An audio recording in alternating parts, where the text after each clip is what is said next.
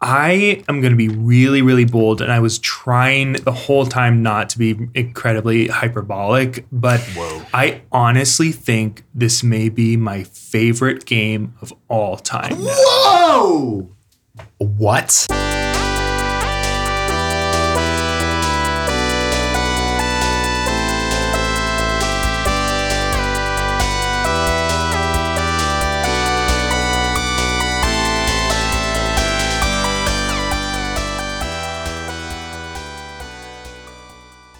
We're we're we're now we're now on. Okay, so do we want to keep talking about gifting? Yeah, rank your gifts you got this year from least favorite to most favorite. Well, okay, so And name name the person that gave. Yeah. I mean, my you the favorite gift. was the guitar. Yeah. So my yeah, my parents right. very I at the beginning of the year, I at my birthday gift was I was like I was like, Dad, will you teach me to play guitar? And he's like an amazing guitarist, and it's like crazy that and this sounds so morbid, but it's just like you I you have to pass this down before you like eventually die someday. You know, like you're an amazing these guitars are gonna go somewhere. I'm like, yeah, I want to learn. And I've never played a musical instrument. So that was a really big thing for me this year. And to cap it off with a guitar from him was really nice. So that was great. Um you had mentioned the other day when we were playing Fortnite um, that you liked that it was something like you can share with your dad. Yeah, I feel like that's what's nice about it is that I I totally forgot to do this, but he was like he sent me a song, like an easy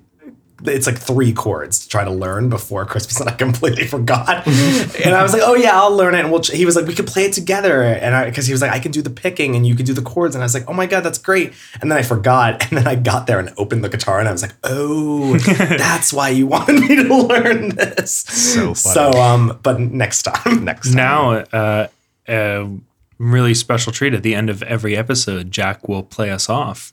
yeah, he's gonna be doing the Guitar intro and riff. outro. I can Yeah. only play two songs right now, and I'm working on a third. Great. But one of them I, I'm saving um, for our next D and D game. Ooh. Yeah, so Exciting. Hell yeah, yeah. I'm very excited. That's uh, again not the only reason I learned how to play guitar, but a main reason so that I could play a bard in real life. Amazing.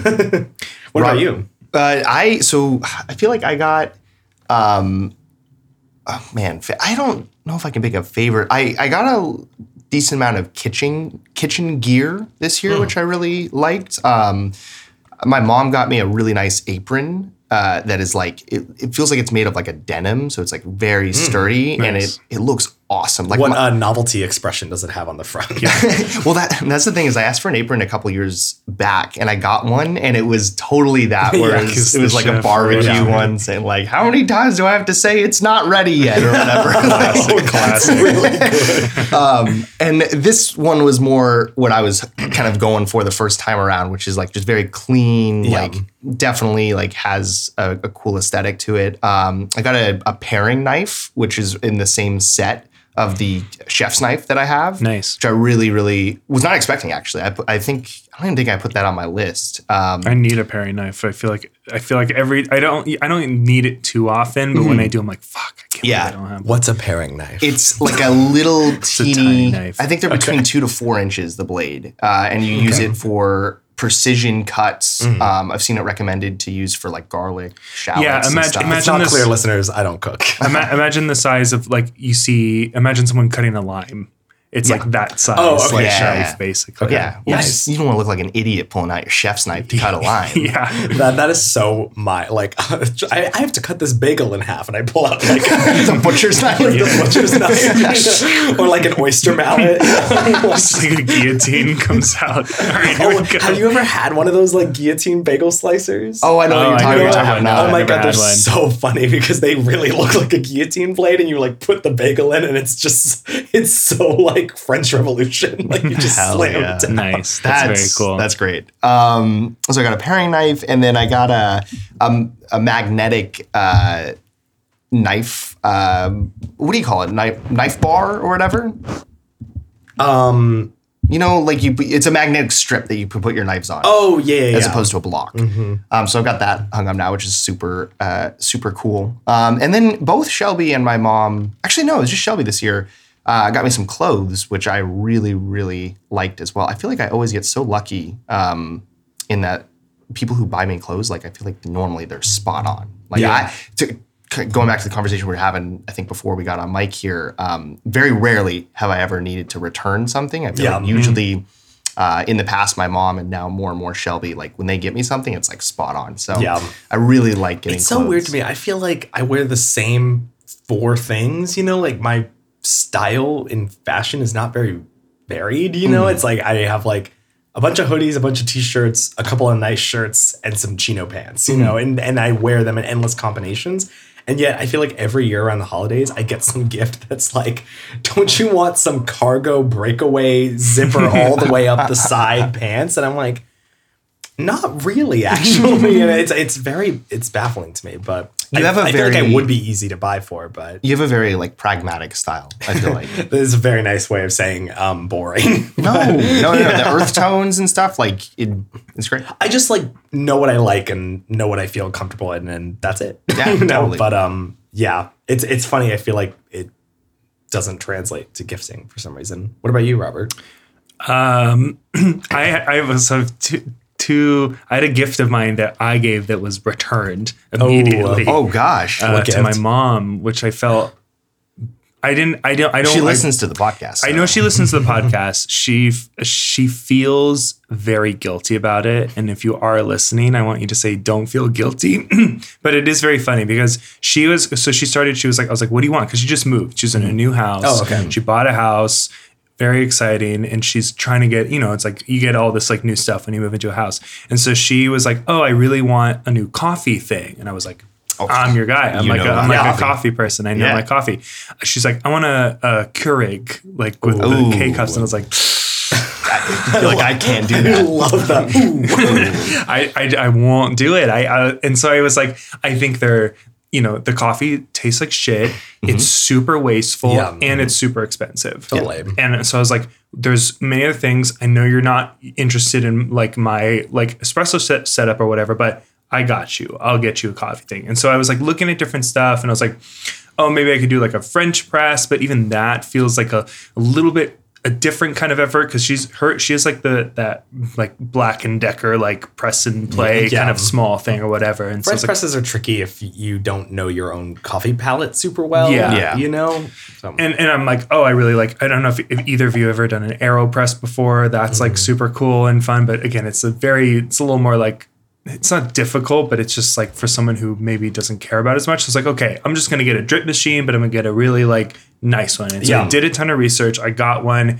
She's like, this is too big and it's too oh. complicated Oh. or whatever. So she's returning it, and I hope she gets something And that she likes. a No, no, no. get. I, I, I did. Uh, okay, if anything out of this, I feel like I convinced her Not not to to, get a Keurig, Yeah. Yeah. and so I I saved the environment. I think. Yeah. Yeah, you're a hero. Technically, I'm a hero. understand the whole appeal of it. It doesn't seem like particularly simpler or more convenient to me. It, okay, we have one at work which work. seems to be like the appeal, but we have one at work in the the staff room and it is simple like in between Totally. periods i can go and like get a cup but completely agree like i'm not drinking it for taste i'm not Yeah. drinking it because i want to enjoy a cup of coffee I get it for like an office more, even though again it's still like wasteful. I, at least for an office, it's like I understand that it's like, you know, you don't want to leave just like a pot of coffee maybe out all day or something. you yeah, know, but they even have still- those machines that are like not Keurigs. I mean, th- they're Yeah. probably a little bit more expensive or whatever. But we have like we had a coffee machine, and it was shit coffee too. But it was like,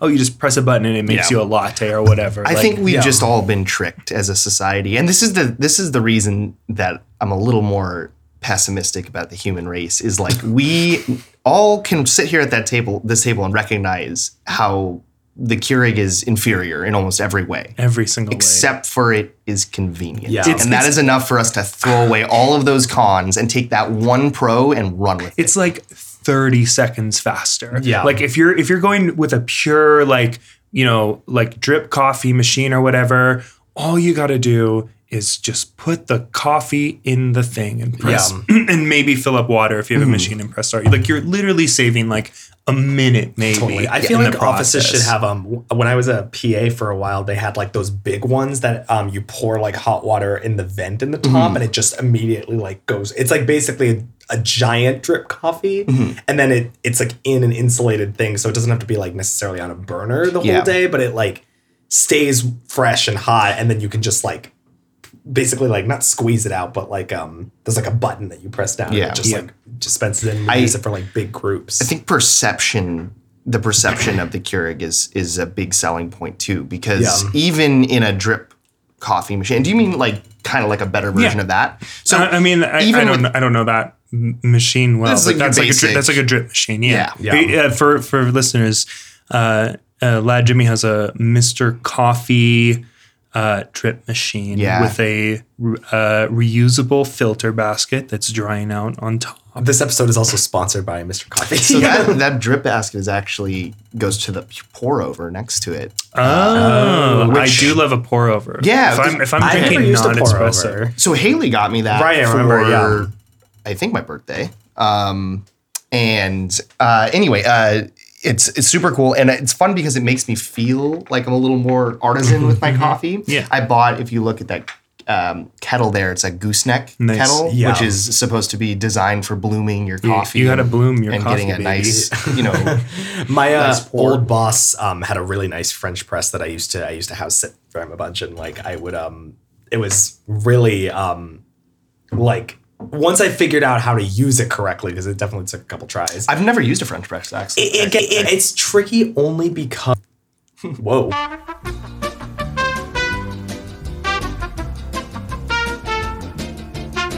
sorry about that, folks. We had a we had a technical problem. We did. Yeah. uh, Fre- the the my computer does not like French press. Apparently, tracks too hot. tracks too hot. Keurig is uh, got this computer um, paid for. Yeah, All I was gonna say about the French press, and then maybe we can move on just to save just for is that it's like if you don't know your own taste in coffee super well, if you're like the type of person who just like presses the button, it's like whatever comes out is fine. Yeah. It's like you really do have to like go in with so much like this sounds really hyperbolic. You have to go in with like an intention, you know, like Yeah. how much coffee you're gonna put in, like how long you're gonna let it steep, whatever. And so that's the only trick. But once you figure out how to do it right, it's really good. French press is good if you are a fan of like a little more like oily coffee because Mm-hmm. that's what the French press I think is like best for because it's like really sitting in it there. Yeah. uh, it's versus like passing through. Sure. Right, it's very good. Yeah. uh, but you need a different type of coffee. Uh, we could talk about this for days here. Yeah. But Uh, that's not what we're I'm gonna do about. before before we do our intro because no one knows what this show is right now. But Mm-hmm. before we do our intro, I just want to answer the question, which was my favorite gift. Oh, yes. of Oh, the yes. year. Sorry. Which no, no, no, it's okay. Um, I, uh, uh, mom, it's okay that you return the gift. That's the last thing I'll say. Um, the uh, um, best gift I got was from my girlfriend Jules, who doesn't listen to the shows. She, she won't. Like so. The positive thing I'm saying, she won't hear. Um, we Tell her every you said year something nice about her on the podcast, but don't give her a time code. well, she was because she if, if- a little peek behind the curtain. Uh, Jules does our uh, ad reads are in the middle uh, for our everyone's favorite ad reads, uh, and uh, she was like, "Oh, I want to hear it." And I was like. Listen to the episode then. She's like, I'm not gonna do that. come so, so I was like, I gave her the time code for that. But Damn. anyways, we we watch um my favorite Christmas movie, and this year I'm almost like maybe my favorite movie all time is It's a Wonderful Life. I think. Okay. oh my god, I thought you were gonna say Muppets. no, Christmas no, no, no, no. Uh, my No, favorite. that makes way yeah, more sense. my, my favorite, maybe my favorite movie all time is It's a Wonderful Life. Yeah. and we watch it every year on Christmas Eve. There's a um like a theater club thing in Los Angeles that they show it in film on Christmas Eve Oh, morning nice, at a theater. And so we went downtown this year. We've gone to a bunch of different theaters in the past. Super fun, great tradition. Um, and she got me a, uh rocks glass that's etched with Martini's bar on, on the front of it. That's and nice. I cried when I opened the gift because it's it was very sweet. So that and my second maybe my my favorite gift I've ever gotten is also from Jules. Which have you have, have both of you seen the movie? Yeah. Yeah. It's a Wonderful Life. ago, so there's that there's that scene where because the, the the oh Lassie of the Moon whatever, and then Yeah. she draws the Oh, yes, yeah, yes, yeah, yeah. and then Jules got me a version of that, but it just said my name, and I fucking bawled my eyes Yeah. out as soon as I opened it. Uh, anyways, um, uh, welcome to the Lads of Game podcast. Uh, I'm Robert. I'm Lad Jack. Oh shit. And I'm Idiot. Lad Jimmy. Who the hell is Robert? did we say Lad Robert? Yeah, we Lad- did. Oh, geez. All right. Well, It's been a while. as well, and and we also uh, Have Lad this episode we have Lad Twyla. Lad Twyla is causing a ruckus. It's got- Sorry. I feel like fans may in the future be like, oh, they're recording at Lad Jimmy's house today. Like Yeah. as soon as they We should have a they guess the cat. guess the cat. That's a great I- idea, actually. See, oh, well, there you go. all right. Well, Okay, all right, guess guess the cat. guess, Guess which cat this is. Uh, Wait, we already Well, wait, pause, pause for them to guess. It's Lad Twilight. Okay, we are. Who's that What? lad cat? It's Pikachu. It's Twilight. It's I hope everyone listening knows that meme. That is the most Otherwise, iconic. it's Pikachu. it's Clefairy. so good. just as a kid, you take those things so seriously. Yeah. Sorry. Oh, that's a good one. That's a good one. Uh, Oh that God. that's also that uh, we have a really early lad post that's guess Oh, the, yeah. the, the lad It was, and um, Stewie Griffin. Stewie Griffin You gave it away again. You gave it away. Oh my god! I have to. Since you brought it up, I have to also mention for Christmas this year, uh, my Oh, yeah, dad favorite Oh, gift, yeah. yeah. my favorite, favorite gift. gift of all time. My dad gifted me um, so- some socks in my stocking, socks and socks. I'm realizing now, uh, and one of the pairs. Uh, was a, a dual set of Stewie Griffin socks. And what was so funny about that, aside from just the pure comic gold that is Stewie Griffin, um, is that I had not talked to my dad at all about my r- somewhat recent, like, renewal of interest in Family Guy. And he just saw them and like remembered, I guess, from high school that I watched Family Guy. And was like, yeah, I thought these were funny. We unfortunately Bold to admit on mic. Yeah, but- unfortunately, Oh, God. some some of the lads have had a unironic Some of- resurgence of, interest some in of them. Family Guy. Yeah, Yeah, I don't know. it's so good, ones, that's but- why. Not clear who. Not clear who so exactly, good. but um, anyways, we are we're here today for a very talk about Family Guy. episode. yeah, very spe- special episode. Listen, they have video games. We could play them. Where are the I Fortnite feel like I see an ad on for Apple Arcade for a Family Guy Twilight. racing like sim. Oh, is that Do you know real though? about? That looks fake. No, it's real. It looks like my somebody made that. Anyways, I'm gonna go um, see what Twilight. was. I'm gonna go kill Yeah. Twilight. Yeah, Twyla. All right. Well, while Jimmy's gone Well, let's talk about where the Fortnite skins are. For It's- Family Guy. Yeah, insert Michael Scott. Where are the turtles? It's- where are the Family Guy skins? it, it's it's been teased for so long. Yeah. It's been there's been crazy. fan concepts forever. we There's been fan outrage for outrage. We outside the We offices all- of Epic Games. we're in this most recent chapter. We got Yeah. Hulk. Hulk is the same size Mm-hmm. because that was that was the bullshit answer that was always given, which was like, oh, Peter's too big to be in Family Guy. Lies. lies. The Hulk is much bigger than Peter. famously, Famously famously every- much bigger than most people Yeah, in that game. in yeah. every way. No, And so that's not right. It's not right. Hulk Hulk is there, so Peter. Are we Griffin getting can She-Hulk Attorney at Law? Skin? no. No, but we are getting Meg the Stallion. yeah, we're getting the emo where they twerk together. Yeah. Yeah, Are we talking about Fortnite skins? Uh, yeah, No, how that would be it's a travesty that uh, Family Guy skins are not in Fortnite. I'm pretty sure I saw on Twitter that someone said like data miners have seen. they say that Yeah, every, every day for the past- year. No, but the guy, day. the guy that I got this from said the same thing about the Dragon Ball skins, and he was correct about it. I know, he but they, said that Breath of the Wild I- is coming in 2021, 2022. Saying I remember they last prediction found came true. They found the, in the data mine or whatever, like the chicken skin or something for Family Guy, like Oh, years ago. Yeah, and it never came to fruition. So that is such a no-brainer. no, so easy. Yeah. Yeah. Anyway, okay. All Now right, for real. now now for real. should we take uh, a break maybe or? Uh, yeah, Let's sure. We go can brew take a, a pot of coffee. Well, Yeah. We'll, we'll take a we'll t- brew a pot of coffee. We'll take a very quick break, and we'll come back and let you know what the fuck we're talking about this episode.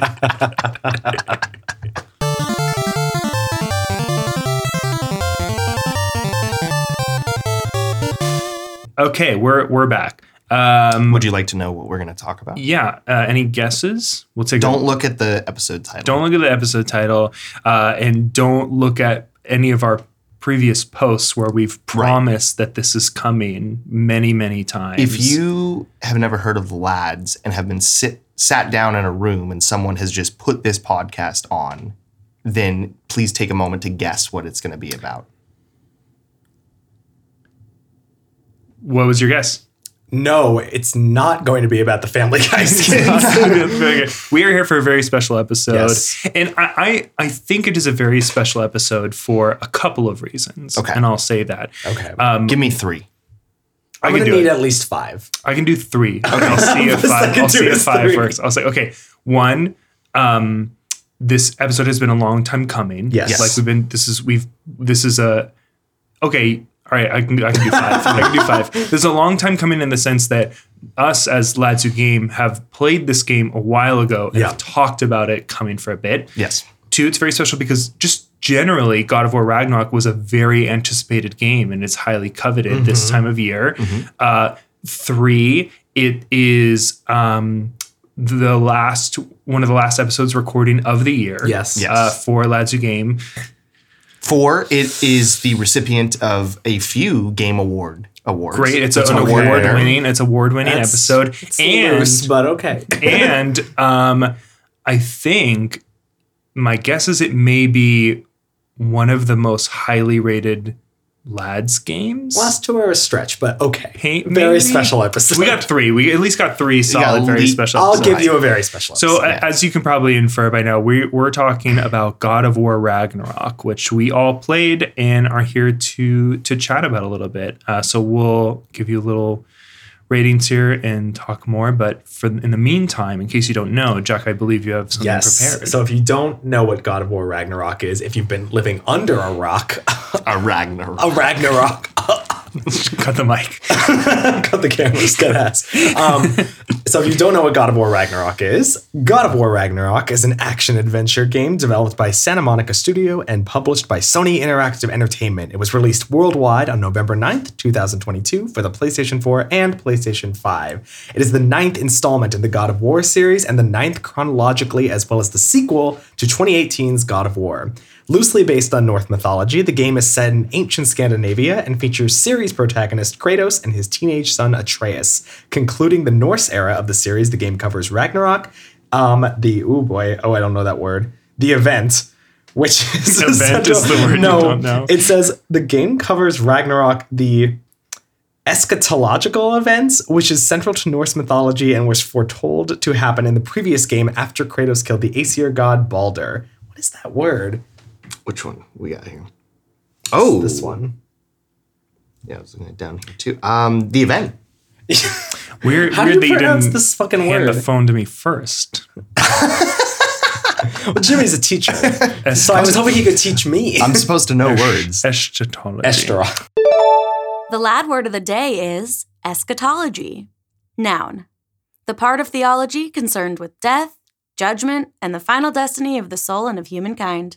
Um, Um, yeah, but anyway, sorry, that was kind of a rough synopsis from good old Wikipedia.com. This- yeah, I I mean, mean, it follow, I mean, it follows the foretold event of Ragnarok, which is like Norse mytholo- mythological apocalypse. Yeah. Uh, and for all intents and purposes, as everyone listening probably knows, this is a sequel to, as, as you mentioned, to the game, Yep. the t- 2018 God of War game, but which was in its own right basically a full reboot of the franchise. I, it really, I feel like it's kind of a soft, a softer reboot in retrospect. I feel just Yeah. because they do reference things that happen, like in this game specifically, they reference stuff that happened in the old games. Yeah, a lot. like I feel like even Kratos. more. Oh, first of all, you want to say Oh, uh, full spoilers. So Full spoilers. they talk about Kratos' old daughter who died, right? yeah, um, from one of the older games. So it's like it- really, it's like it is like a tonal reboot. Yeah, Well, but I also think in terms of like gameplay style, the character has a full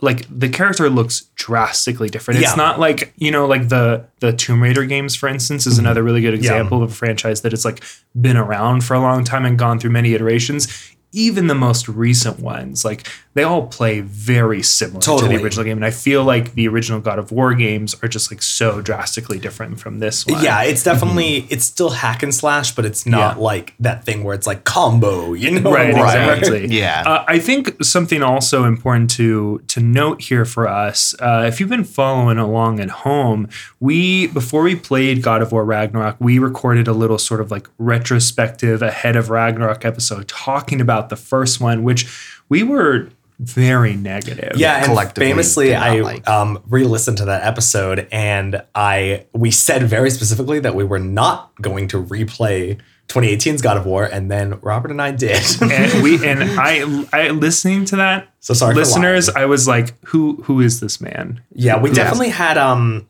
okay, I w- w- want to just say quickly, it's like I definitely my perspective was changed on the 2018 God of War Yeah. in replaying it. I still stand by a lot of what I said in that episode. Really, it's more like the vitriol that I don't stand behind. Yeah. it's like my aggression, but like there's still I still have a lot of narrative issues with that game. Mostly what happened is that I watched some very helpful videos about the lore of the series and that mm-hmm. really recontextualized the plot of that game mm-hmm. and then playing it next to Ragnarok also helped recontextualize some of my issues with that game so it kind of washed out some of my anger. Yeah, I, I, I feel like I had a full 180 because I also You definitely had a really drastic- the the 2018 one again, and I I loved it. I had a great time. I, I have not replayed it, but I will say, um, in playing Ragnarok and my feelings about that game has made me more interested to replay the first one. Um, I'm not sure how much would change because I do think that the second game made a lot of improvements Yeah. that are obviously not present in the first one.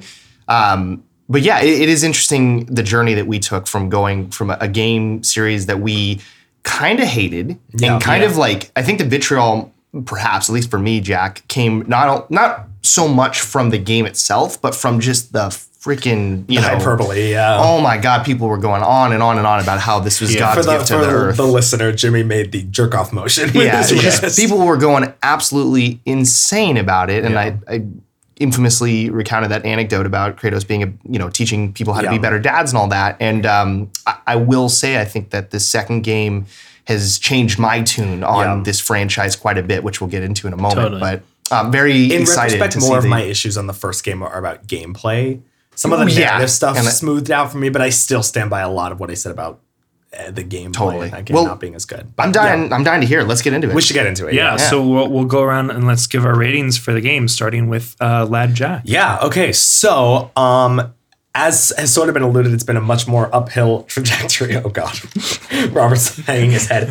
So, yeah. So, um, I mean, okay, I really liked Ragnarok. Um, there's something interesting that's been happening with my perception of art this year, which is that I feel like I've been making a more conscientious effort to lead with my heart and not my head. You know, when something has uh, an emotional impact on me, I'm much more willing to hand wave a lot of stuff that might bump me intellectually.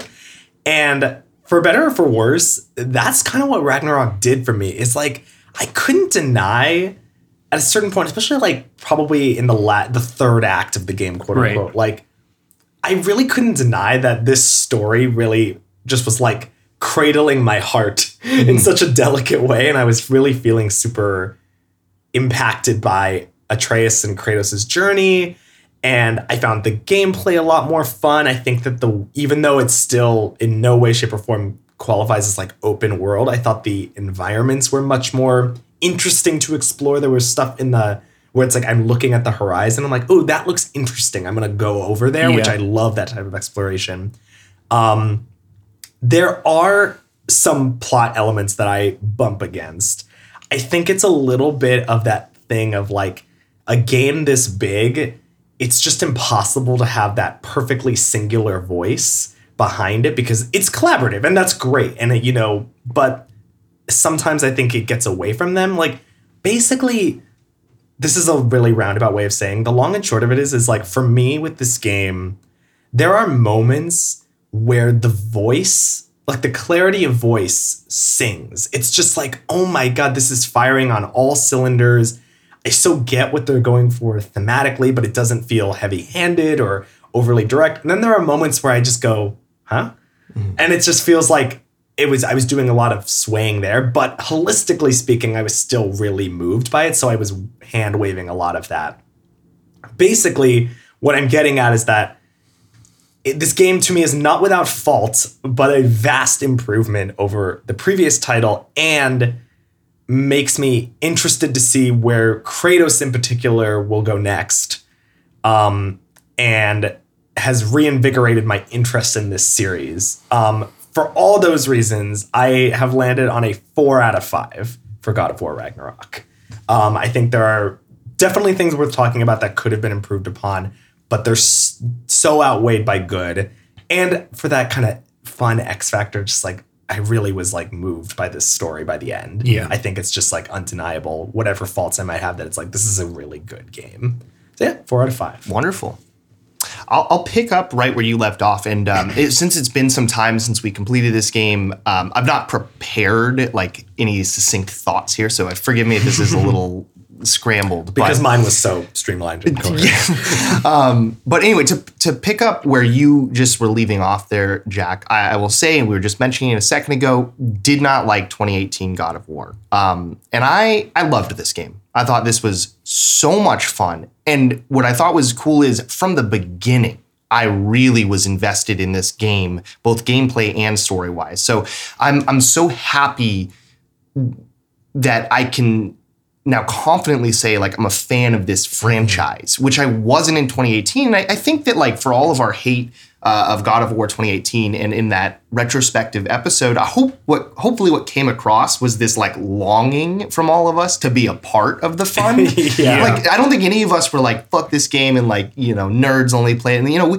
we, we were almost upset that like why do I not get it? Like Yeah. everyone I else really feel like loves that's what it is. this. It's like I want to. I'm like banging on the glass. Yeah. Like, let me in. I think, Yeah. and I think especially you and me, Jimmy, were like, "How is this better than Red Dead Redemption 2? Right. Which, like, it famously lost. It Yeah. God of War beat Red Dead Right. 2. Which, Which- I know I don't have the same attachment to that game, but I agree with too. It's Yeah. like crazy to that. To me, that game should Red Dead Redemption Two should still have. Yeah, I mean, listen, I'm, I'm not prepared to say that it's better than Red Dead. It isn't, but I do get it now. I get God of War. I get Kratos. Yeah. Um, I think that also is interesting because I didn't play God of War 2018 again. I think if I went back, I'm not certain how much I would like it a second time around. I really do think that this is a case where in this duology, the second game is the the good one. Is the I would It's almost kind of like an Empire Strikes Back situation. but at least with um, with that analogy, like I enjoy watching Star Wars. Um, whereas I I almost would make the recommendation, and fucking I'll have conviction. I, I would make the recommendation for anyone getting into this franchise. I would say if you're just hearing it from me, watch a recap of the first one and play the second one. Like I, I don't think there's a, there's a heck of a lot that the Yeah. first one offers that you couldn't get with a quick recap. Uh, and then really double down in the first one. Anyway, um, so really love the second playthrough. I think that um, where it, it falls a little bit for me is that I think that this was a a bloated game um, in, in a lot of ways. There was a few levels that I thought were gratuitous and just were not super engaging, could have been trimmed down, um, and otherwise didn't need to happen. We can get into it, of course. I think that the Angrboda level, um, really, I did not ap- appreciate that level. I like the Ding, ding. storytelling. Yeah. bo- Go for it. Go for it. You're wrong. Go for it. the same what we're Yeah, saying. what. Um, I I think that the storytelling, fine. I think that like collecting fruits with her was annoying. But anyway, I think that was annoying. I also think that the second time going to Vanaheim, if I have my realm uh, correct, uh, going to Vanaheim, and then you find out that um, Freya's brother has been lost or whatever.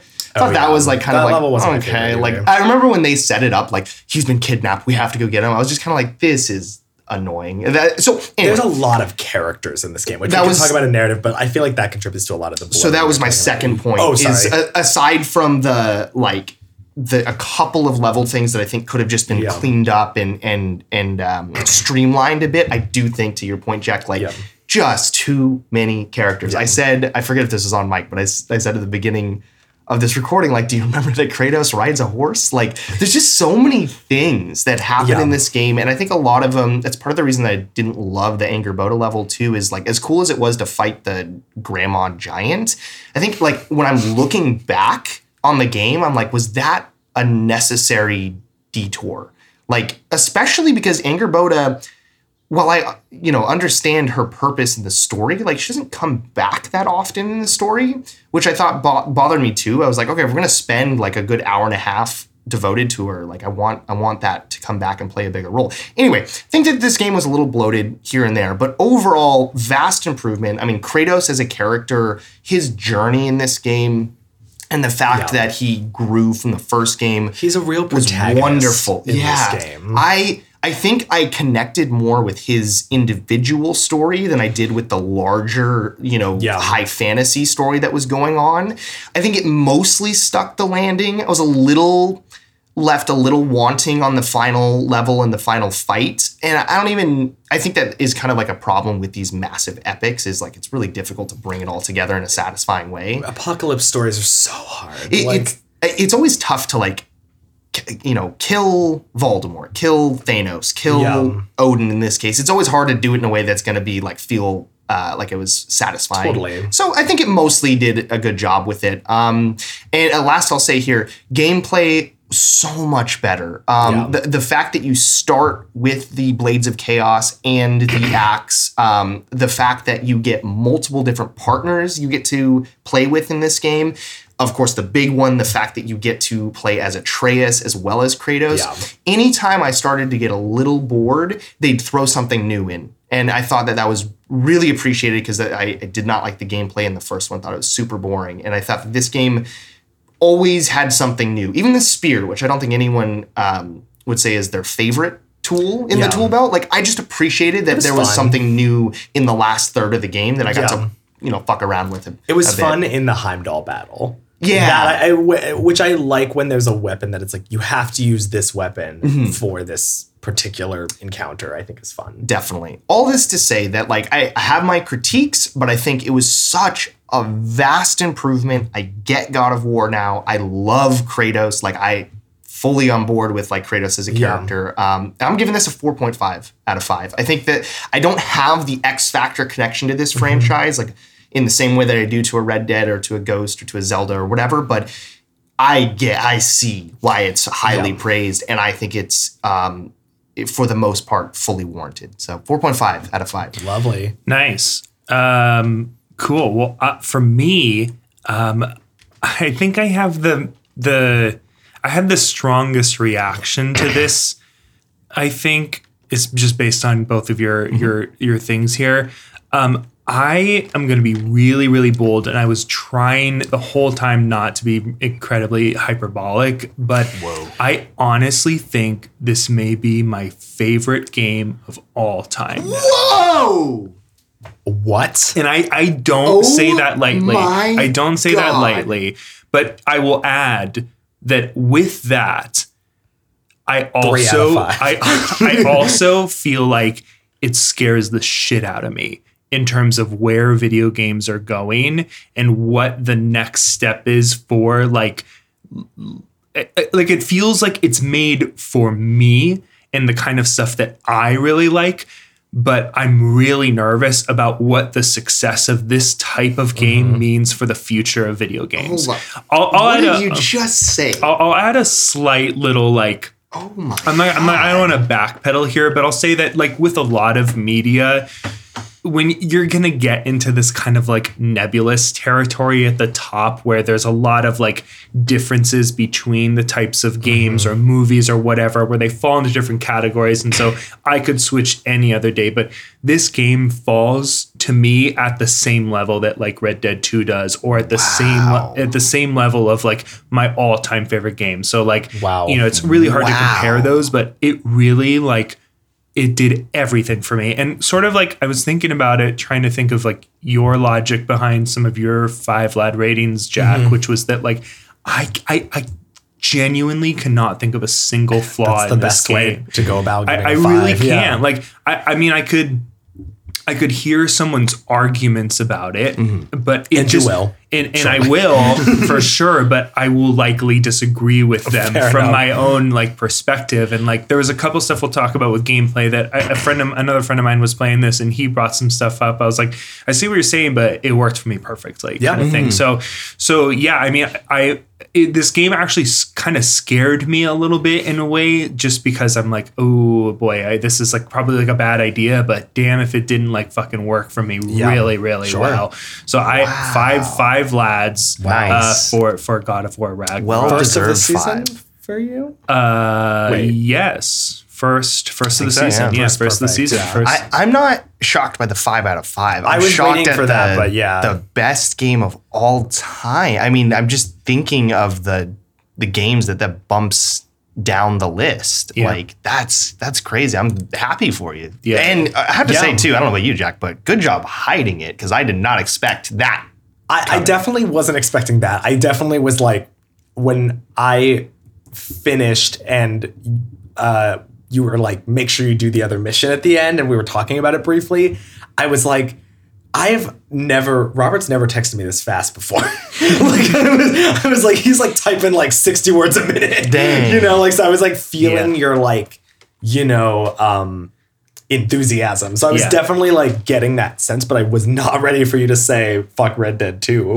yeah, yeah. I'll, you know, clarify. Like it, those are at the same level. Yeah, it Totally. seems silly You're not to try. being like, I hate. yeah, it seems it seems silly to try to make a distinction because I mean I guess like that is my maybe my other favorite game of all time like Yeah. uh, and and it's kind of silly to compare them for a lot of different reasons because they're like such different ways but anyways yeah so that's that's my that's my big take I guess here Wow. but let's uh let's take a, a quick break here Yeah. and then we'll we will come back and chat a little bit about the narrative Yeah. of Cool. God of War Ragnarok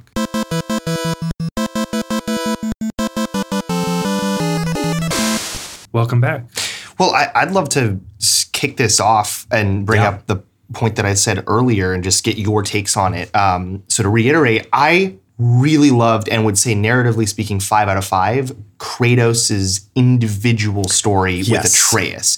I think that the larger story of saving the realms was where things got a little messier and maybe didn't have the X factor or click as much. Felt a little more like this sounds way worse than I mean it, but felt a little more standard high fantasy. Uh, and I'm curious, do you agree with that take? Do you disagree? I What's thought? really agree with you. I think that the the final battle felt, and I say this full parentheses pejorative, MCU. I really felt like they were like we're going for like Avengers Endgame vibes, you mm-hmm. know, and honestly, what is interesting is that I think the first game, what the first game gets right, is that it is a much more intimate story. And of course, they're in a corner because it's Ragnarok. You know, you can't tell an, a purely intimate version of Ragnarok. There has to be a grander issue at play. They did a good job of balancing both, and I agree that I think the intimate story works much better. I do have one thing about that storyline, which is that um the Kratos and my favorite thing about this game is the um the fact that the gameplay is interwoven with the narrative in that because you play as Kratos and Atreus, you can f- watch them get the same information but not tell the other. And I loved that they were both um they both knew about this prophecy of Kratos' death, but weren't telling the other Right. that all of their decision making was based on that prophecy. And I was obsessed with that. I hated that they told each other in walking dialogue when you just are like playing a level and it just kind of like comes out. It's like this, they were building up the stakes so well with that, and it was feeling like it was really going to come to a head. And then they kind of just both confess, and then it we sort of move on, um, which I thought was slightly underwhelming because I- again, I think that that was the most genius decision of the game. Is like it's so amazing that we know from the first game that Kratos knows about this prophecy, and then when Atreus learns it, he's like, "I have to protect my dad. I don't know what to do, and I can't tell him." And blah blah blah. And it's like we that delicious irony of knowing that he already knows, you know, is mm-hmm. so captivating. Also, to your point about the sort of final battle stakes and everything, I do feel like they were trying to add intimate stakes with the whole turn of what's Thor's daughter's name again? Oh, I don't know. One of my I don't remember. one of my Little- lesser little characters. yeah. Um the Thor's wife, the the Thor, Thor's wife, Thor's daughter, that subplot didn't land for me in Thrud. Didn't land for me in the final battle. And I think that's what they were trying to do to give it like emotional stakes is that there's this like betrayal where they come to our side and betray Odin. But because that didn't work, the battle just felt much more generic to me, which is I feel like also what you're probably responding to. yeah, it, it they're when I think of like climactic, even just moments. I'm not sure in this game if I'm ever thinking of that final fight. Like I'm, Yeah. I'm even thinking right before unleashing Ragnarok, um, that fight with Kratos and Atreus against the Valkyrie. I think they're Valkyrie. Um, Uh, yes. when they go into the depths of the world to like unlock Oh, yes, yes, uh, yes. Ragnarok or whatever. Um, and just like visually, they have that really cool moment where like Atreus is in bear form and Yeah. Kratos and they're fighting. Like Yeah. that felt very climactic. The This- preamble to the battle is more climactic. Like, yeah, the battle itself felt a little. I kept. I think I kept waiting for the. All right, what's what's going to be the moment here? and then the all of a sudden, twist, Otis yeah. Odin was dead. Oh, and it's um. Sorry, Rob. It's We'll, then we'll, uh. let you, we'll let you get in there. It's um. Oh my God. Uh, dwarf. Brok. Brok. Brok's brother, Sindri. Sindri. Sindri. is the one who stabs him. Sindri, I thought, got an interesting end to the game as well. So I really, know. I, loved what they did with Sindri in this okay, game. I like it from like uh, the perspective of like stories are messy. Yeah. And they're not always going to have a happy ending. I just thought that he was unjustified in his feelings, but that was just me. He, it was a little.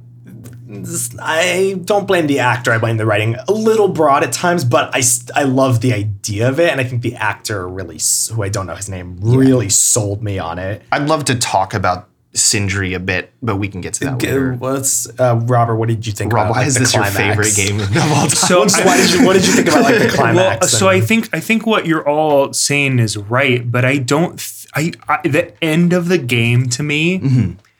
is when Kratos and Atreus are on the bridge Mm-hmm. and they sh- they they they share. he he sleeps in his tent. Yeah. he has that dream about his mother, and that is the end of the game. To- I, I, The- the- I- that was is- my favorite This, part, I this, it, this yeah. game is a game where at the very beginning you're basically told what's going to happen at the end, right? Mm-hmm. It's a game. It's there's a lot of stuff with fate, right? And like, Mm-hmm. oh, he's going to die, and like, I mean, just we knew that that probably was not going to happen, you know, considering, and I, and I know that's probably one of the things that you might have an issue with. not to get ahead of it when we'll talk about it. That is my number one issue with this game. But let's I- go ahead. I, I think like in a in terms of like we know there's likely going to be another game. We know there's all th- mm-hmm. this kind of stuff, which like we, we you know whatever.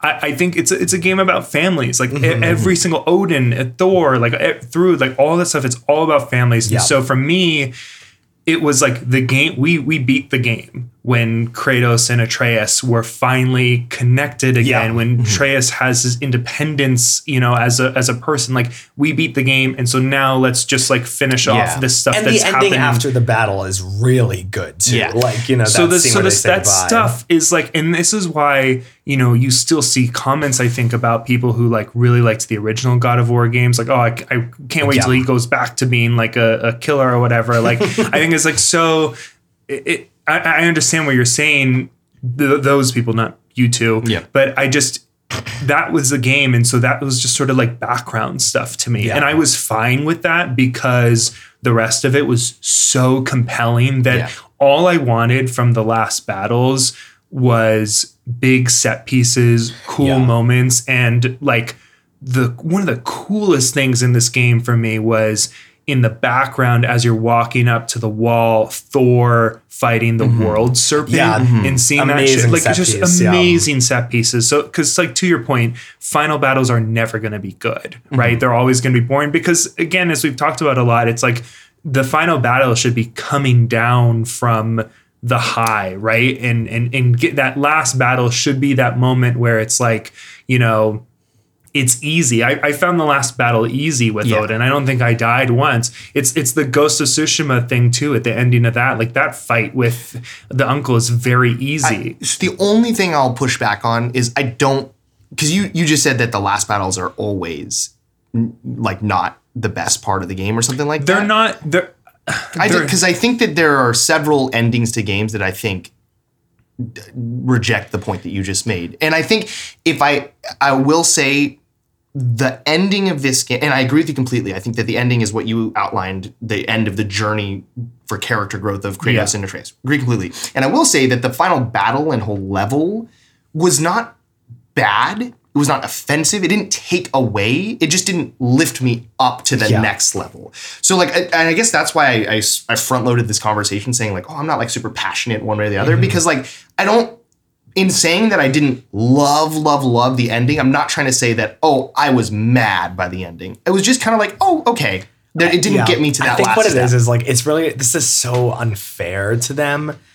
It's like I wanted them to pull it off. Like I wanted Hmm. it to somehow them to I'm like, "Oh, I want them to have their cake and eat it too." Like somehow figure out how to make this work where it's like the battle is just as climactic as Mm-hmm. the emotional stakes. Because I agree with you. It's like obviously I'm much more invested in the Kratos Atreus storyline, and that all was perfect. I just it's like, ooh, I wish you could have done both. You I, know, I think but- the reason that you might be feeling this too, and I under I understand. I think the like, and I guess I mean that the ending or the last fight isn't always good. I mean specifically from like a gameplay perspective, and I think part of that probably in all video games maybe is that like like all of the fun games where we talk about like combat being re- really really cool there are usually like abilities that work really well in group stuff right? Like in, mm-hmm. in a god of war some of the coolest shit is when you're fighting a bunch of multiple enemies Yeah. and like you're mm-hmm. using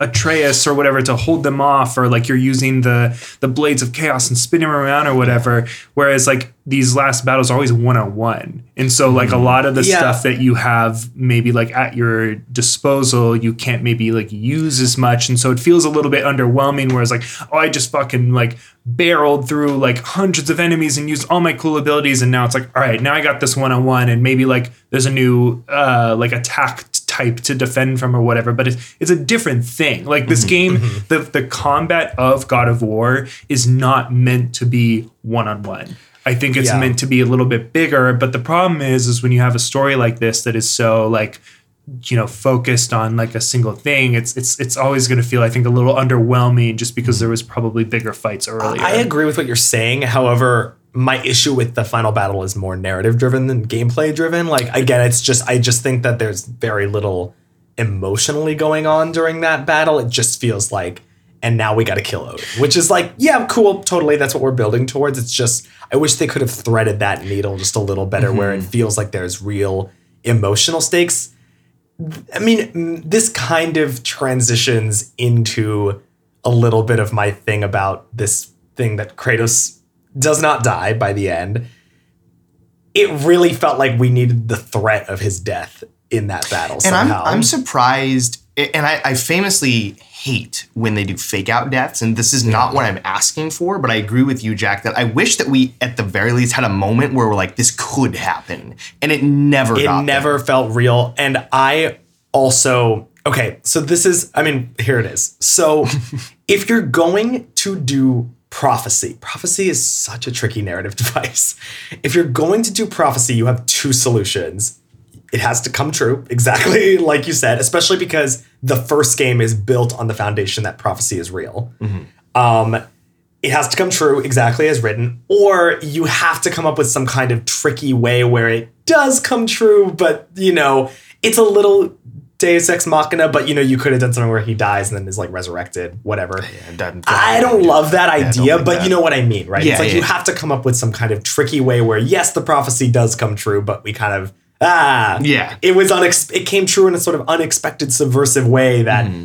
you know whatever the, this game doesn't do either of those things and so it really begs the question what like was Mm-hmm. the point of that and again maybe they're setting something up for the third game maybe the third game will be the final one and maybe that prophecy will come back. I think it's it's a duology. oh they're not I making don't a think third they're one? making a third one. that's crazy then I'm pretty sure I read that it's a Um, duology, well, just two. they're doing another one, But it might be set in it's like not. Egypt. Or, yeah, it's not going to be Norse mythology. They're Yeah. done with Oh, Norse mythology. It's a duology. well it's still maybe uh, that's real whatever i don't want to speculate Sure. especially because again i'm a big proponent of if you're going to do something like this it's got to make sense in the context of the game Yeah. um my favorite probably tied with the final dream of um Faye at the end favorite scene is the Norns mm-hmm. where they go I was absolutely obsessed with the their interpretation of prophecy that it is like we're not literally predicting the future. The point is just that your choices lead to these things you know? And that really, to me, gave them an out to be like, there must be something, they must have a trick up their sleeve where it's mm-hmm. something about the way that Kratos makes a decision that he dies, but not really, or whatever, and blah, blah, blah. I just thought that scene, the the clarity of voice again was just singing beautifully. You know, I when um he, they're walking away and um the head Norn is like says um I enjoyed your story, Kratos. Like pity it has to end so soon, and you see like the fear in his eyes. I was just like, this is incredible, and I can't wait to see how they pull this off.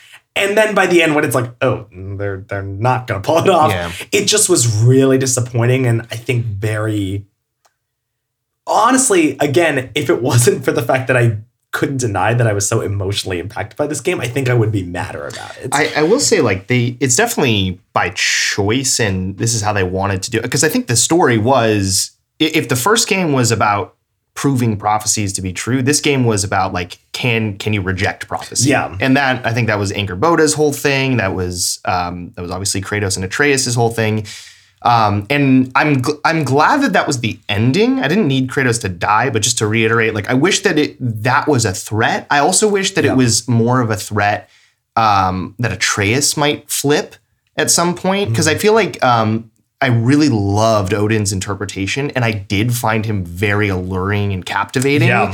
His whole like nonchalant, like yeah, come I come go, I don't care. came around to that it- he- interpretation. yeah. And I was like, because I was thinking, like, okay, well, like, how would Atreus leave his dad? Like, that's stupid. But then as I got to know Odin, I'm like, oh, I would, I could understand Yeah, that. Like, he's too, super cool. And so I, I wish that, if not both, at least one of those two things could have been a bit more of a threat, either Kratos dying or Atreus flipping here. And I think that both of those never really got into the danger zone uh, ever. I think they totally did. I think the while you were sleeping through the Angrboda missions or whatever, Jimmy, Why are you coming for me you, like you maybe like I that that's why he didn't flip is because of his relationship with her and because all of is despite the like mama giant fight feeling like I think a little maybe less like high stakes or whatever because it's like focused on something that doesn't seem too like threatening. I feel like he needed those moments to claim his own independence. Like the the his atreus's like storyline is about being able to be kind of on his own right? And mm-hmm. sort of like and and and kratos being able to let him be on his own. And when they both finally realized that I can be on my own and he can be on his own, that's when they came together the most Yeah. and became a thing. And so I mm-hmm. feel like those missions for me, without them, he probably would have stuck with Odin and like not having that relationship and like not coming to that clarity made it really easy for him. And to your point about the like prophecy not coming mm-hmm. true, my argument is that th- it it is a game the game's big theme is about controlling your own fate, mm-hmm. right? Like in con- Yeah. controlling your own destiny. And so while there was not a specific like moment where Kratos like smashes a, a, a stone that has like the the prophecy on it or whatever, I feel like it's just all of these moments throughout the game that every time he did something that was like out of the character that we know of Kratos, that was shifting the lines mm-hmm. of, of the prophecy. And so while I didn't think there was a threat by that last battle that he would die, I think throughout the whole game there really was. And it was all those like choices that he made. I agree with Yeah. that. Yeah. And so, and- Yeah. and, I guess I don't mind that. I like mm. that. And, and kind of to my earlier point, like I love that the last fight was in the last sort of like battle, minus the Thor stuff, which I actually really, really loved. Like Thor's, you know, betrayal of of of Odin. I like or, the idea. I- I think it could have been finessed a little more, but I, I don't take issue with the the st- the beats of it. You know. yeah but- so so i i i really liked all of that and so i didn't feel the sense of threat at the end but i felt like i it was um maybe earned right or that i at least i knew why there was no threat like i felt like the threat had passed and i think the biggest threat of this game was again the the the split between Kratos and Atreus Yeah, or whatever. yeah. And so so so I, I totally hear where you're coming from. I just Yeah. don't I think it I think it worked for me. It didn't really bother me. just to clarify, I feel like I'm in like a presidential debate. Uh, my name was mentioned, so I'd like to uh, have You my get, you can I get 30 respond? Yeah. Yeah, you get your, Um, I, this has been happening a lot lately. I understood the Angrboda mission. So, like, please, listener, don't think that, like, well, that was dumb. I don't get it. I understand it. I think they could have done it better. Sure. Um, and I think that there was plenty of examples um, outside of that level where uh, Atreus was on his own and proving himself. Finding um, Freya the first time, for example, is a good one. But There's a Sindri.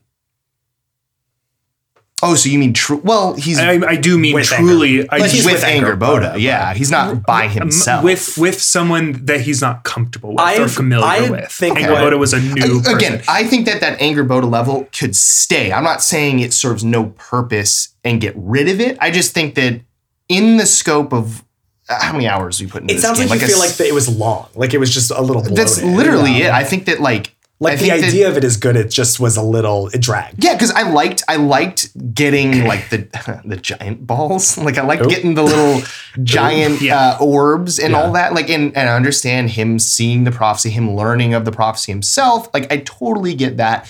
Um, I think that in the scope of a, a sixty to seventy hour game, um, I would have appreciated a little just quicker. Um, to the point with that level and a couple and it's not just Yeah. that level um again the, the losing Freyr uh was dumb I, I kind of liked it just because I felt like, and I, I'd have to double check this. I feel like it's pretty in the middle, like almost exactly that Mm-hmm. mission, the Angrboda mission, uh, the one that you're talking about, where Mm-hmm. you're like with on on the back of that like creature and you're Yeah. kind of like walking through whatever. I liked the piece of that, and I and I think one of the thing that I like, and I, I mean peace in like a very tranquil kind of Yeah. like just oh we're just like I love when a character is offered like you could stay. Yeah, You I- know? and, and I think the reason I like that is because of how long the game is and how much it really, to me, by the end of it, when he, and you see Kratos and Freya standing up on that mountain Yeah. and, and Atreus mm-hmm. walks away, like I was like, damn, we we all went on a journey together. Yeah, images And that could be album Tho- covers. tho- those mm-hmm. are those are the my favorite games, movies, whatever. Is when I'm at the end of it and I'm like, wow, we really did Yeah, it, gang. yeah. Like even and, and that happens. feels like a movie. and it feels like stuff that's like two hours. Sorry, sorry every time. good It's it's like it could be could be I could have that feeling after an hour and a half, two Yeah. hours. I could have it after you know however long I put in this game, and so those moments I really liked. And so the the stuff that feels maybe a little bit more mundane or Mm-hmm. like seemingly unimportant, which like I think we could argue or like debate about that all the time. But I get what you mean, Jimmy, Yeah. that it feels like slow or uh, long or whatever. That worked for me because of the length of it. I also, um, since I would like to get a rebuttal in about the prophecy. Oh yeah, sure, yeah. Um, so just two things on this real quick. Number one, not to be like no fun allowed and like be such a like come across such like a rule stickler because I it's so boring to be that person. I just really feel like you can't cherry pick when prophecy comes true and when it doesn't. I understand what they're going for thematically. It just it undermines the idea of prophecy because you're like, well, you're giving yourself a narrative out whenever you want because you can say, actually, this time the prophecy didn't come true because of X, Y, Z. I think maybe if you're thinking of the games as two separate stories, Yeah. then that I could understand where you're going with that, Jack. Uh, because I think you're saying like, well, it came true fully 100% in the first one, but not Yeah. in the second one. But maybe perhaps if you look at it as one continued story, then it Yeah. doesn't have that like. Because in that case, it is one example of the prophecy not coming true. Does that make sense? Well, I totally know what you mean, except in the context of this game, there are times where the prophecy comes true. Mm-hmm. You know, I feel like Atreus' prophecy does come true, where he does become a servant of Odin. He just also ends his time with Odin. Hmm. Also, this game ends with another prophecy. Hmm. And I'm like, well, if, Oh, yeah, like, if you're now right. you're undermining the idea of prophecy coming true, how can I invest emotional stake in the idea that this one will come true? With Kratos being celebrated. with Kratos being like a, That's so a great point. That's just what I mean. Is like hmm. you're giving your. It's kind of the um, Legend of Zelda timeline thing where they talk about how in one of the timelines he loses. It's like you're just giving yourself an out every single time where you can just oh he lost that time, you know. I, Um, and then the only other thing, more importantly, because again, rule stickling is like it's just that it's rule stickling.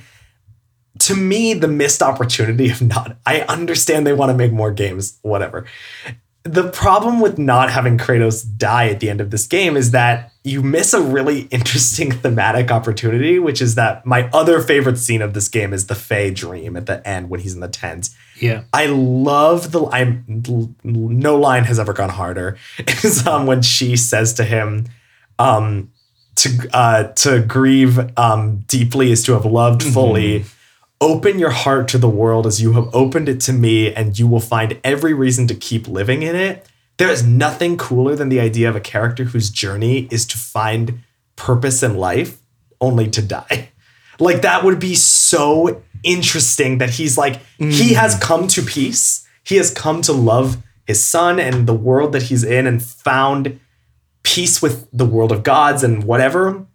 And now his time has ended and he can die, but he dies at peace. And I just feel like that would be so emotionally resonant and impactful.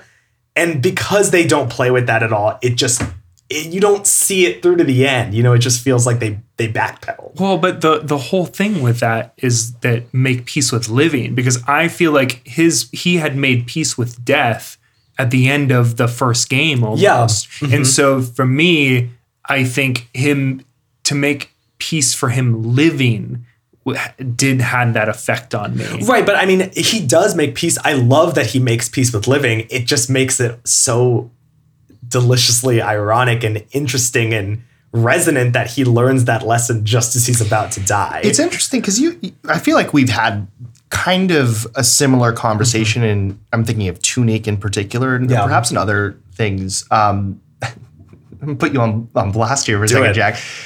Do you not ever want to have like a a nice ending? Because I- because the thing that I reject in what you're saying, Yeah. I agree. I think that would be interesting, but I also like the story where Kratos learns a lesson and then gets to benefit from it. yes, that. and there are there's a ton of room for that in storytelling. I always crave the happy sad. the um I this is so stupid. This is the one that comes to mind always for me when I talk about this is um you know the ending of Pirates of the Caribbean 3? no, I do not. okay. So I absolutely do not. know Well, let me tell Pirates you, of the so Caribbean. the ending of of- like you could mention Hadestown right now. You Hades could Town is a mention, great you know, example. Hadestown's a okay, great no, example, Pi- Pirates of the Caribbean. um, Pi- this is the one that always comes to mind. Pirates of the Caribbean 3, um, at the end of it, where um, it's like uh, Orlando Bloom will, he's going to die, but they have to put, they put Davy Jones's heart in him so that he can live. But the punishment is that he has to spend 10 years at sea, so he can't be with Keira Knightley anymore.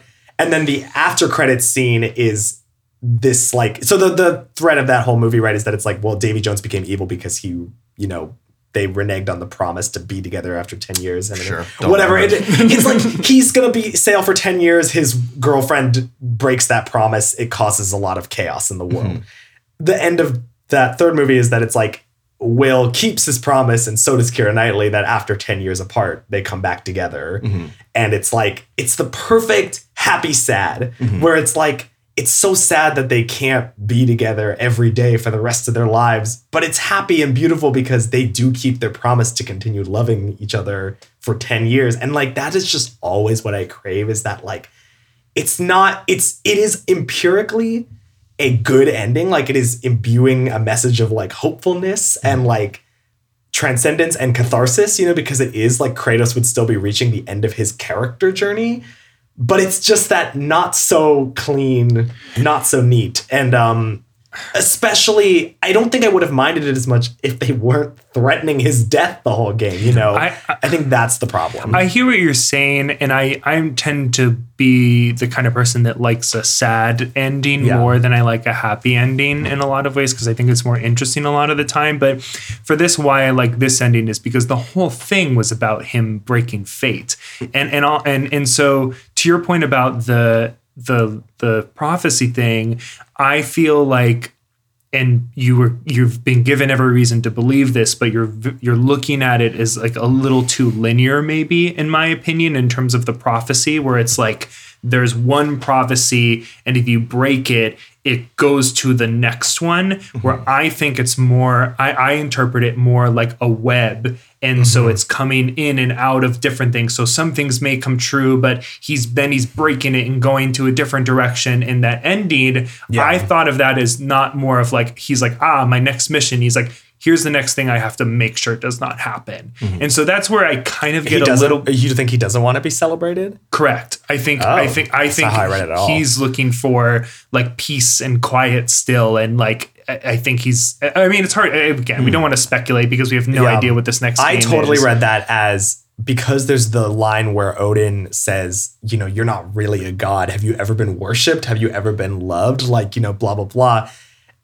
I feel like that moment to me was Kratos thinking, because he's always interpreted godhood with death and destruction and decay and evil. Yeah. And I think the reason he's emotional at seeing that prophecy is him thinking, is there a world where I could be a god and it doesn't see destruction and horribleness? Is there a world where I'm a god and it's good? Mm-hmm. Were you so that's interesting because I, I I I see where you're coming from there. Were you reading I, I read that that stone and I have to look at the the, mm-hmm. the drawings or whatever again, but I read it as that kind of like God when you think of a God that's like being lifted by slaves and cheered kind of thing. Mm-hmm. Like that was the depiction they I'd have to look at the image again, but which I, think he wouldn't like. I totally if that is I mean if that is what the image is then yeah I totally agree. with I, I guess I don't mean like I- literally they're slaves, but you know what I mean. No, Where it's no, like I the kind of God that's like I read that image as being thing. very, especially I think it's the music cue is really like it doesn't have a undertone of darkness. Mm-hmm. It's the music cue is really indicating that this is like a positive affirmation. Like we're supposed to feel positively about because this. I almost think to the point of like him wanting peace and quiet. Um, you know, and that's kind of his quest in the beginning of both games is like I just want to be a simple woodsman or whatever. Yeah. Um, and and I kind of read that as like him hiding his true nature or what he thinks is true nature from everyone and like that last image is almost like no like i can be a part of a community Mm-hmm. and not be feared and you know I, I don't have to go hide in a cabin Yeah. in the woods Well, I tied it just especially because of that Odin monologue where he talks about like what is the nature of Yeah. godhood. Yeah. That's how I was connecting it. in my Well, so head. that and that's p- part of it, which this maybe like validates your point there. That's kind of what I really liked about the the prophecy not coming true in somewhat of an anticlimactic way is because like even from like and I don't know this too much, but you know the original games of him like killing his father and like his whole thing is Yeah. fighting not only literal gods but godhood. Mm-hmm. Right? He's a god killer, killer. He's a god like you know escape to a different realm right Yeah. like he doesn't belong here like kratos Totally. does not belong in this space and and also you know uh, breaking the like rules of god or the rules of the fates Yeah. of the prophecy and stuff like that and so that's interesting that that could be setting him up to be like what if i explore that or whatever Yeah, I mean that that was totally how I read it personally. Again, my only issue with it is that it does feel undermined because of the cherry picking prophecy element. Because it's I- like I can't put stock in this because it, okay, if it is your interpretation what you were saying where it's like him I have to stop this prophecy then okay that's interesting like that's like this is now his thing is like he's the subverter of fate you know what have you if it is supposed to be trying to sell me on the idea that this is something that could come true, I'm like, well, now you can't. You can I can't put stock in uh, these carvings. You know, it's not. You can't use this device again. but is that is that not the point of like the game a little bit that you you can subvert prophecy, totally. But you can't then at the end of the game try to get me to put stock in a prophecy i guess i guess because that's what you're saying is that you can subvert prophecy. yeah but, it, Well, I'm but saying you you- have to take actions to yes, subvert that's it. that's Sure, what I'm trying but- to get at. Like you yeah. have to subvert it, but it, it was a fucking tough thing to Yeah. subvert it. Is what I'm thinking. sure. I it's almost like if there's no magic involved it's almost just here's the power of suggestion like and Well, because that's what I you. love about the Norns is that it's like they are like there is no prophecy. Your Mm-hmm. choices are predictable, and therefore we can we seem prescient by comparison. Mm-hmm. I love that idea. Again, I thought they were setting up. I'm like, oh, they're they have something clever up their sleeve about how this idea of choice informs destiny. What have you, where it's like, I really thought what they were setting up was that it's like Kratos is going to make a very predictable choice, but on the terms of he knows he has to Mm-hmm. because of XYZ reason or whatever. again, I just think it's like it's just so tricky. It's like you kind of they kind of to me wrote themselves into a corner where it's like we've got this prophecy, we're trying, you know, we don't know quite how to get out of it. Yeah. you know, and um that was just really the the big narrative disappointment. I think like uh, also I think Freya could have been developed better, but whatever. I think like uh, our other highly rated game, Horizon Forbidden West, this Mm-hmm. may be one of those things that the third game will maybe Yes. determine which. and that's great. Again, it should make sense in the context of the game. But Sure. yeah. There's only going to be two. So I, and that's the other thing too is if there is only going to be two in this Norse mythology duology, then it's really like, well, you well, guys. I think I think two, two it's going to be a continuation. My understanding. I mean, I don't think they've officially announced anything yet, but it's it's they're going to leave the literal area, but it will still be a continuation. Yeah. Well, it's tough because I loved Kratos' journey, and I loved. Uh, you mentioned this not on mic, Robert, but a couple times off mic. Um, how Kratos didn't reset at the beginning of this game. He took what he learned from the 1st one and built upon it.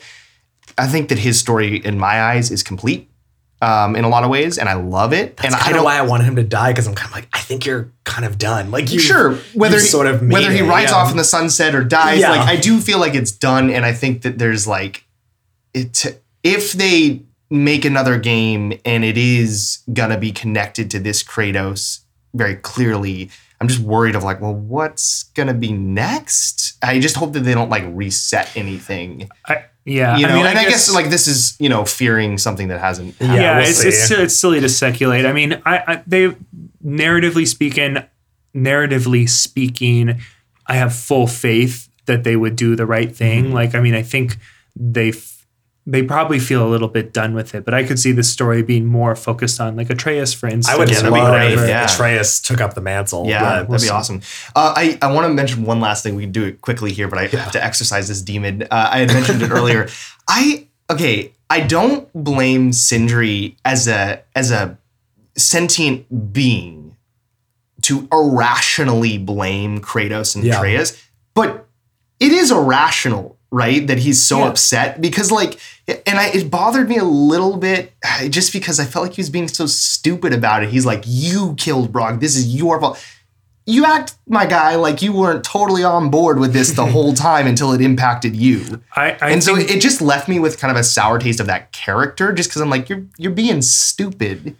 I it's he's- definitely that thing of like it walks the line and it kind of where it because I I am a big proponent for sure of like a character should be allowed to like make terrible wrong decisions Yeah. and they can still be it doesn't have I hate when people are like you know this is problematic you know or whatever however I do agree with you it walks that line in a way that you do kind of dislike him Oh, by the end which is a, is really sad but I do think that that was their intention is to Yeah. make I like you that, feel sad and I think it's Yeah. interesting. And I think like to come to Sindri's defense a little bit, I Mm-hmm. think he's probably just projecting a lot because he's he's really feels the guilty. reason that Yeah. he's dead. Yeah, he feels right? guilty. because of the because he's the not different- upset. What are, at what are those called? The soul pieces. The soul. It's not just about him being dead. It's because he knows that his soul is nowhere. Yeah. Yeah, And so I- it's I- just like I, it's not just yeah, it's just Rough. not that he's dead. And so and and he's very angry, probably at himself, Yeah. probably at the whole thing, and he's taking it out on uh Atreus and Kratos. And I think that like I it was weird. I felt like they were setting him up as like the big bad a little bit.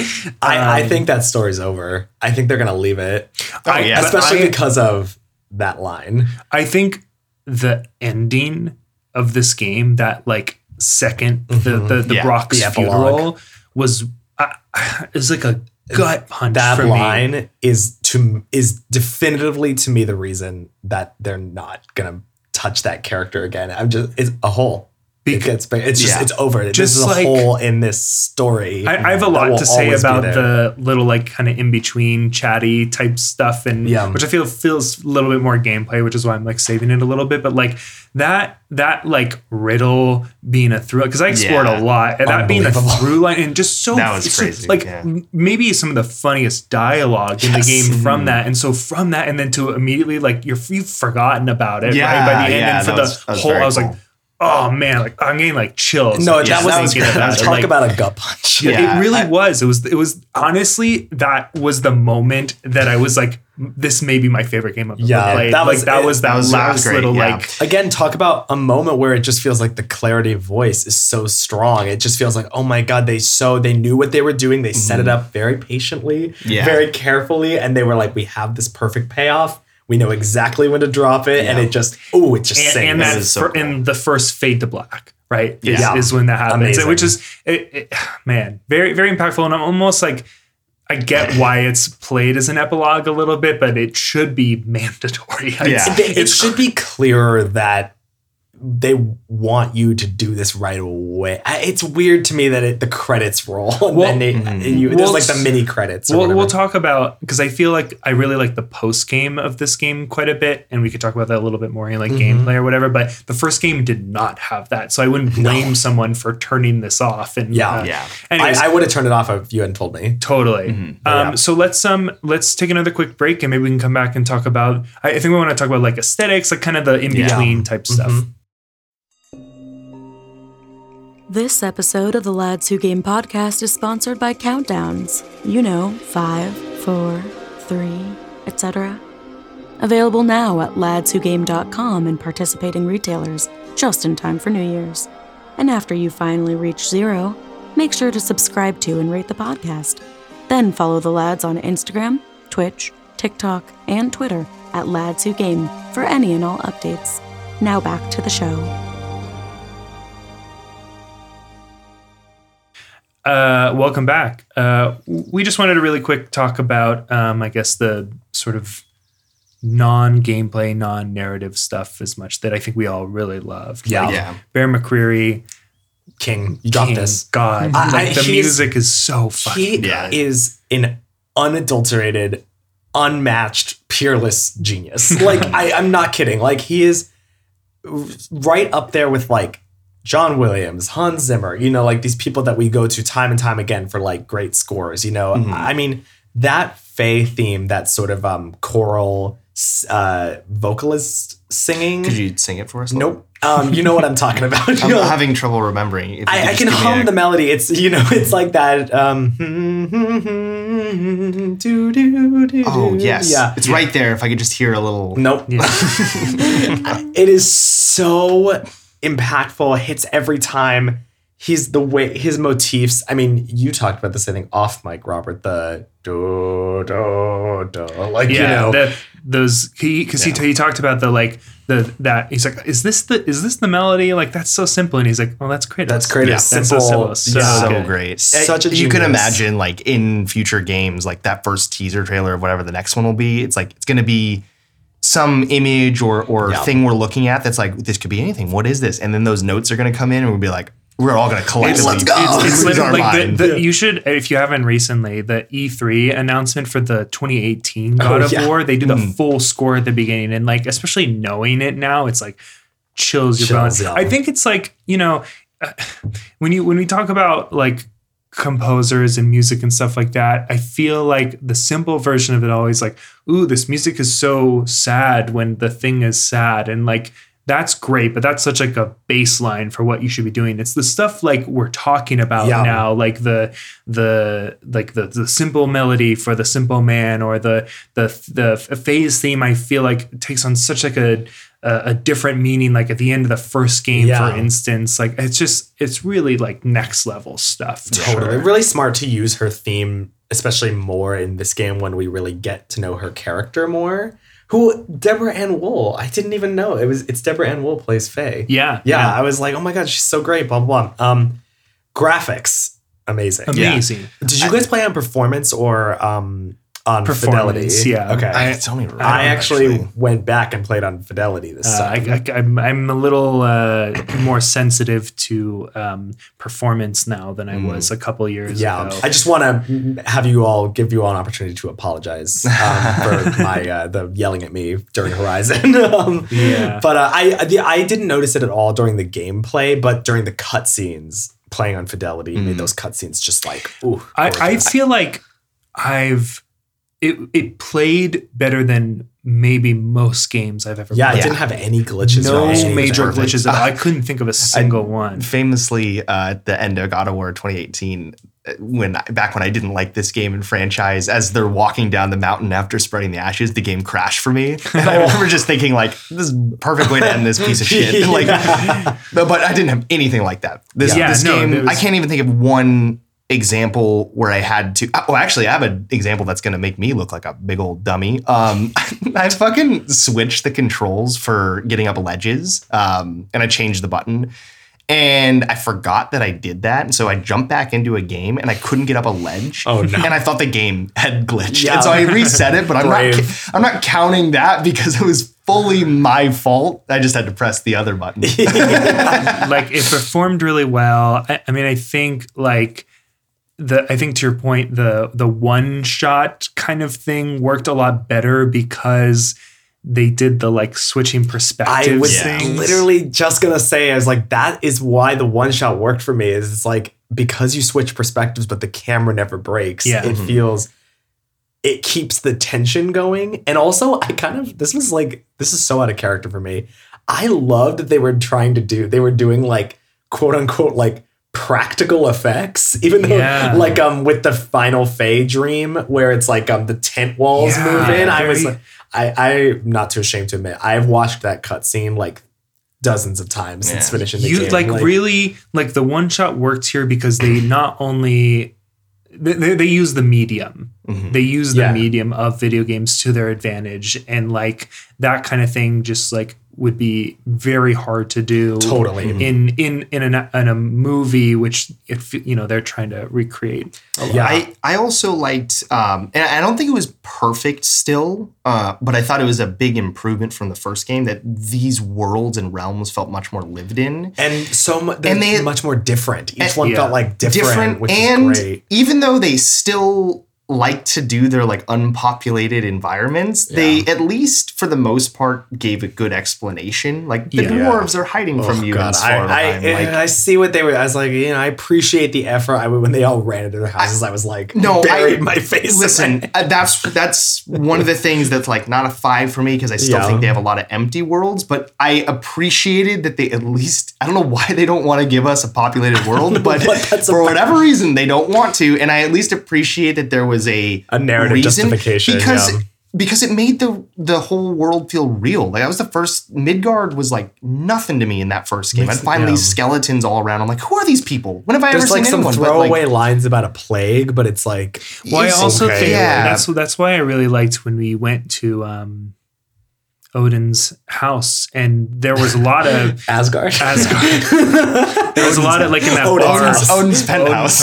Odin's house. the the uh you know the like that bar or whatever Yeah. they have like a bunch of people and it was so great so it's like it's weird i i see what you're saying like i it, it would have been nice maybe to have like some more like population Yeah. around there but Well, still, can Asgard It was- was, good. They they finally But it played was around more funny with in that. Asgard where it's like, oh, look, I can see all the people down there. I can't go there, but I can see that Isn't they that exist. cool that you yeah, look at that populated Yeah. town down there. Um, this isn't really technically aesthetics, but I do feel like it's worth mentioning. Um, what's that- these performances? oh my Oh. god I mean, uh, once shit. again, okay, Fucking- I'm gonna botch her last name, but Danielle Bazzuti, who plays Freya, Mhm. uh, unparalleled. Yeah. She's so talented, and especially because I do feel like Freya had weak material in this game. Yeah. I really was like, she is, but she is trying her damnedest to sell She's- me on this. She's great. Um, Um, the Heimdall, I thought Heimdall was, was, super great. cool. Who, I'm going to try to find the actor who played Odin, Od- oh, Richard man. Schiff. so, So good. good. like so good. Sindri, okay, Adam Harrington, who played Sindri. Sindri, great. Um, and he had great material. Yeah. Um,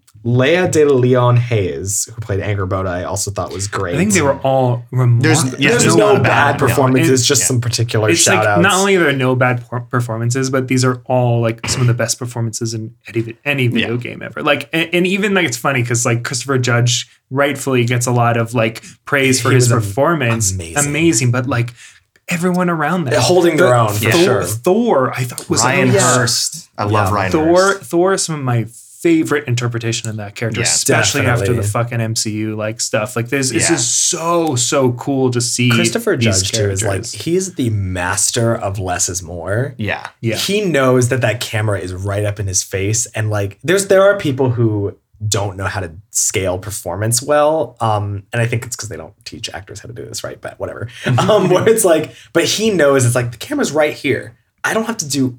I have to do barely nothing. Yeah. and I will convey a hundred years of grief and sorrow and Yeah. like in one twitch of my eye and Yeah. that is just like the mark of a professional and like god he's so Man. talented Remind me to tell you something off mic. I. I, had a thought about that. Just it doesn't apply here, but Okay, a character okay. that I want to talk about. I, I think like all the tra- even like that transition was really good at the end on the bridge with Faye, but like all the Yeah. ones like the one that really stuck out to me was like when uh the Kratos and Atreus are separated and he has the knife that he sticks in and then it cuts to Kratos like pricking it Oh, up from Oh that the was a great barrel, oh, one. and the the punching the wall, punching the wall yeah and then that was a really good Yeah. one and then yeah, all of a sudden it's Atreus's fist. and let yeah. the, oh the- man. this is maybe slightly narrative, but just because we didn't talk about it, the comedy of this game when it was funny, holy shit, it was funny. there was one joke that I did not appreciate, which was um, when Angrboda teleports into Asgard, and um, uh, Atreus goes, "You can teleport into Asgard," and she goes, "Giant stuff." it's oh, like, Oh, it's boo. no, I just hate that shit because it's like, oh god damn it! You just you, you were like, I'm just gonna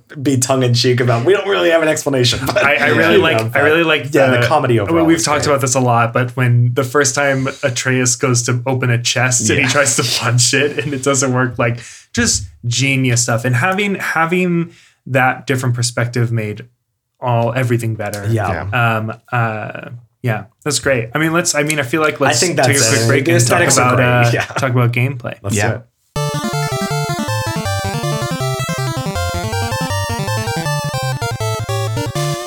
Welcome back. I, I still think that this style of game is not my favorite gameplay. I find myself getting bored with the hack and slash of it.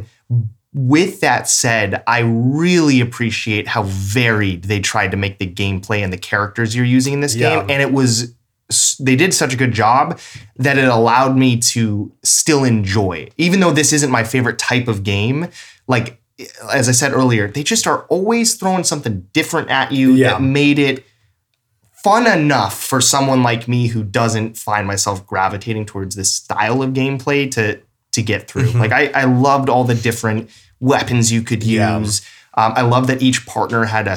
It was the same thing, but like a slightly different skin of how they would assist you in battle. I thought the skill trees were way better in this. They were way more Much better. simplified. I was using them a lot. I used the armor a lot more in this Yes, game, the and I like thought was about my really good. upgrades a lot more. One complaint about the skill tree, I really hate when I didn't even side quest that much. Like I, I definitely did and took my time with this game, but I really hate when I unlock every single skill and I have like 10,000 extra XP. Mhm. It's like, uh, well, it's not, I didn't have to really make any decisions. like I just kind of, like I love in um, Forbidden West where it's like, no, you really are not going to be able to max out all of these Yeah. you kind of have to like lean one way or another. But I did appreciate the the fact that it was much more uh, streamlined. I really liked that the the secondary character, whoever that may be, whether it's Atreus or you know Or Ingrid. Ingrid or S- S- Ingrid was awesome. Sindri or Freya or whatever. Like, not only were those uh, more useful Yeah. this game than they were in the first game, but what I really liked, and I've talked about this before with both of you, is that like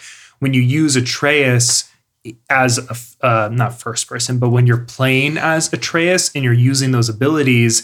As you're doing the skill tree, you're like, oh, I know what he can do. So Yeah. let Yeah. me like buff this thing because I found it more useful. And Yeah. then even if it's like kind of in the background, you see Atreus doing the ability that Yeah. you Mhm. you used yourself or that Totally. you unlocked. Yeah. Great. I thought it was super helpful. It's something I was expecting and it didn't end up happening. And I think because of how this game is so like cinematically told, it wouldn't have worked. So I get it. But I was expecting um you guys ever play or see gameplay of Grand, Grand Theft Auto 5?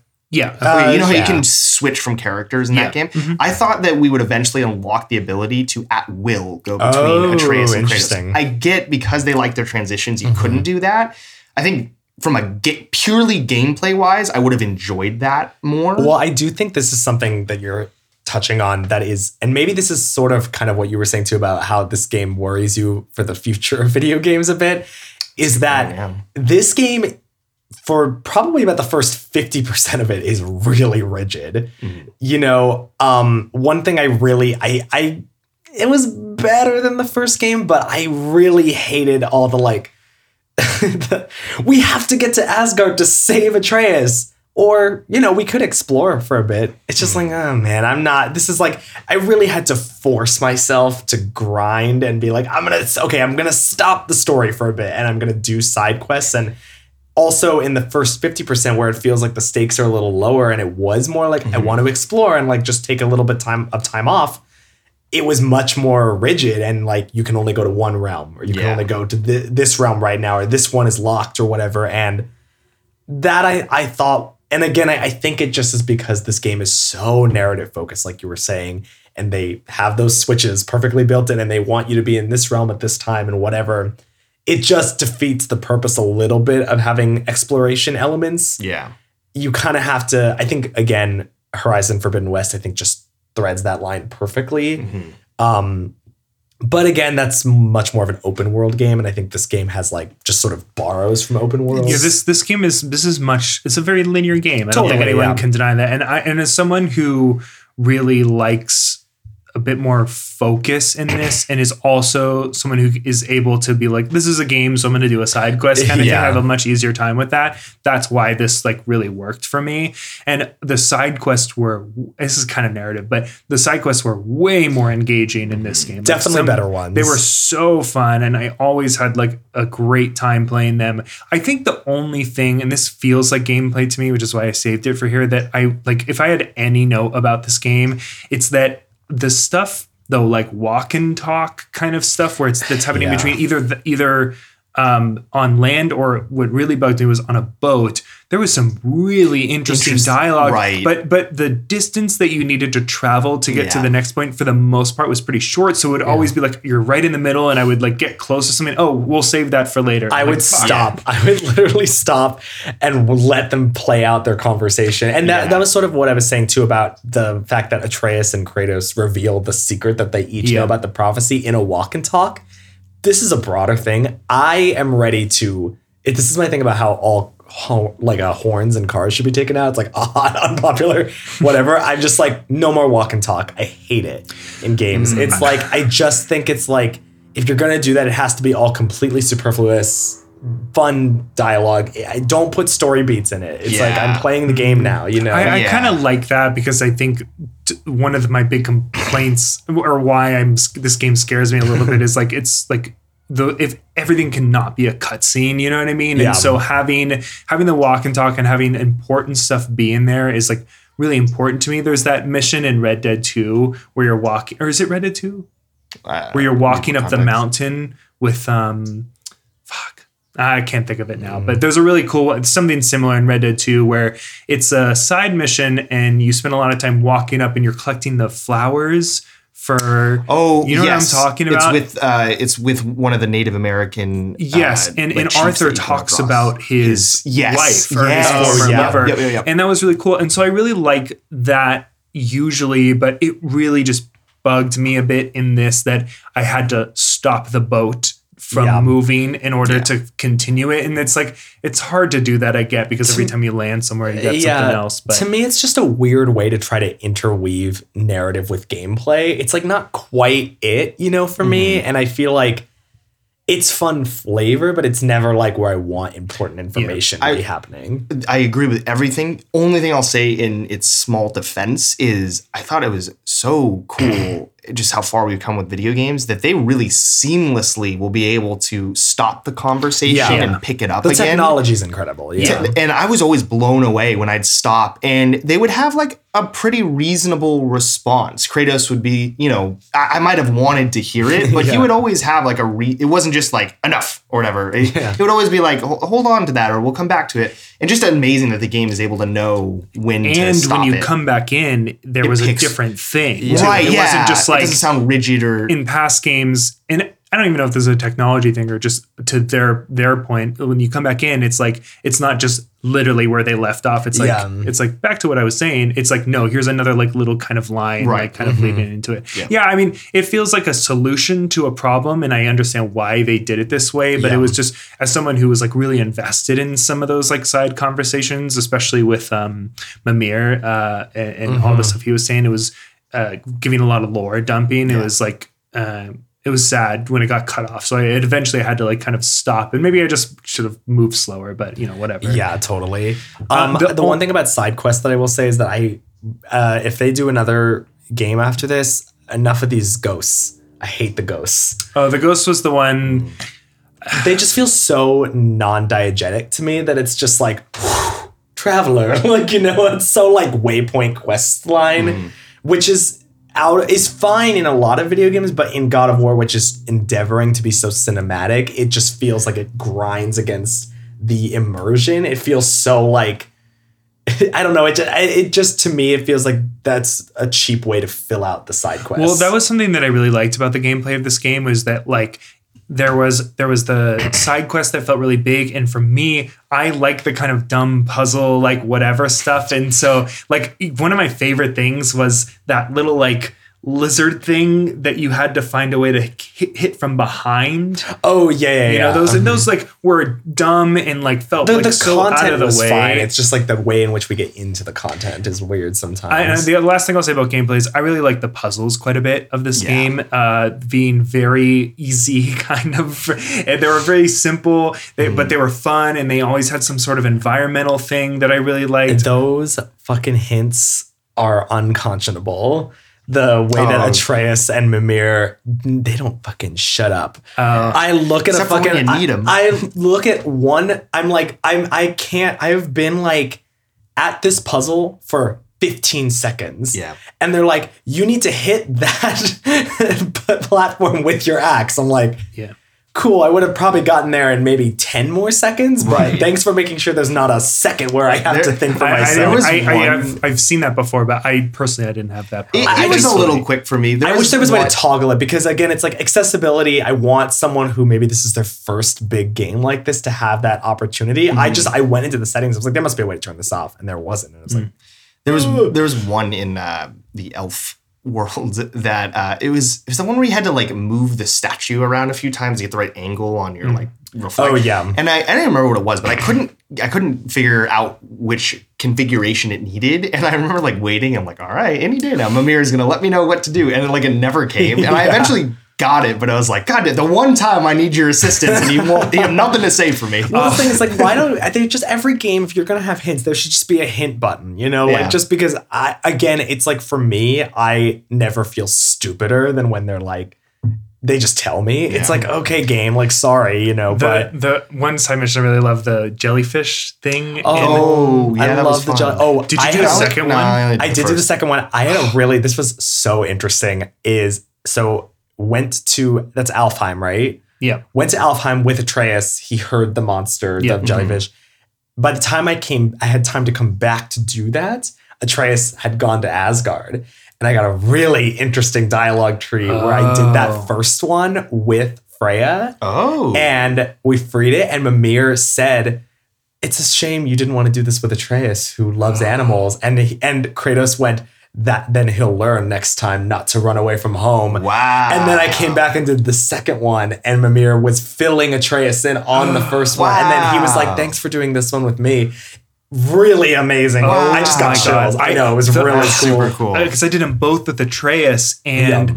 that that dialogue was so beautiful. And mm. finding that stuff, it's cra- oh, the thing that's, is they, they great. have great side quest Yeah. material. Like I love that one. That's why I hate the ghosts because I'm like, this feels like not on par with any of the other side Yeah. quests. You know, they just feel like I was a treasure hunter and I died. Yeah. There's a treasure over there. And I'm like, cool. you know, it's a great story. Great. Not gonna do that, but cool. you know, like the um the turtle thing was really Yeah. cool. And um, you know, they they have good stuff. It just disappoints like Yeah. disappoints me when some feel weaker. Right. But anyway. Anyways, uh, le- I think that wraps up. Let's just take a, another quick break Yeah. and we'll come back and give our final ratings and stuff. Great.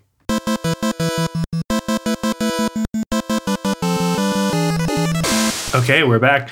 um, we're just quick little ratings wrap up. And if you had any changes, if you guys wanted to bump up your ratings at all, feel free. no, I'm good. Um, yeah. So yeah, again, I'll re- reiterate what I said and give a little explanation for the second part of what I was saying, which is that this is a five led game for me. I think it's basically perfect or as perfect as any Yeah. sort of like art can be.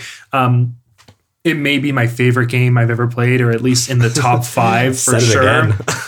Hit Um, me just as hard. But but it makes me really nervous Yeah. because this is the kind of thing that I really like. But if we have all God of Wars and Last of Us and whatever, we're gonna lose choice. And we've talked to, we talked Yeah. about this on Tunic a lot. I've been really, really into the idea of having choice and agency, and why that makes most video games good is because you have that. And this is not a game that really has that. Mm-hmm. Everything is sort of predetermined for you a lot of the time. And- Contrary to the theme of this game, Right. you are very much locked in. and, and, it, and it happened to perfectly align with what I want anyways. So it ended up working for me. Yeah. But I understand why it might not work for someone. And I really hope that like these big AAA giant, you know, whatever's are not the only thing that's being made. And it feels like that's kind of happening. And Yeah. I and it's sad because I love that video games finally have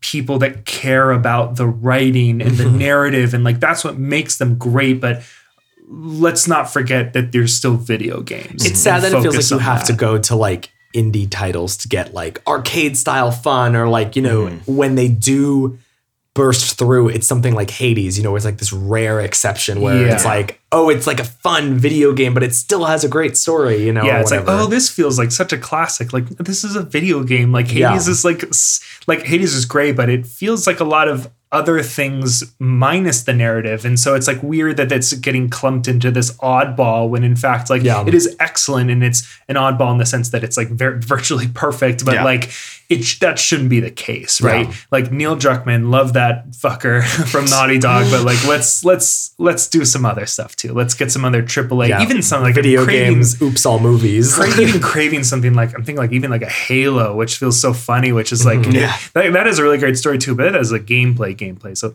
anyways, so all that to being said, like this game scares the shit out of me.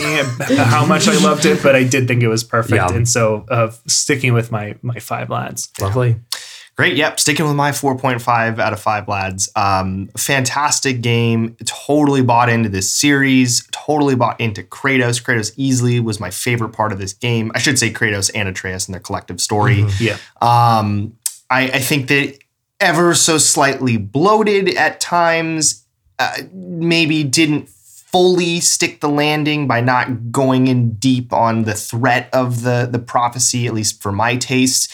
Um, but it did so much right, and it was clearly like such a triumph of development uh, that it's easily hand waved for the most part. Um, yeah, I mean, I'll keep this short. It, it is a 4.5 out of 5. And I, I'm so freaking happy that I can be a part of Yeah. the God of War fandom. Yeah. Because it was not fun being on the outside Yeah. looking in. Uh, contrary yeah, I'm to down. what we, it usually sounds like, we love being on the outside. It's not fun. We're Not scared. It feels warm over here.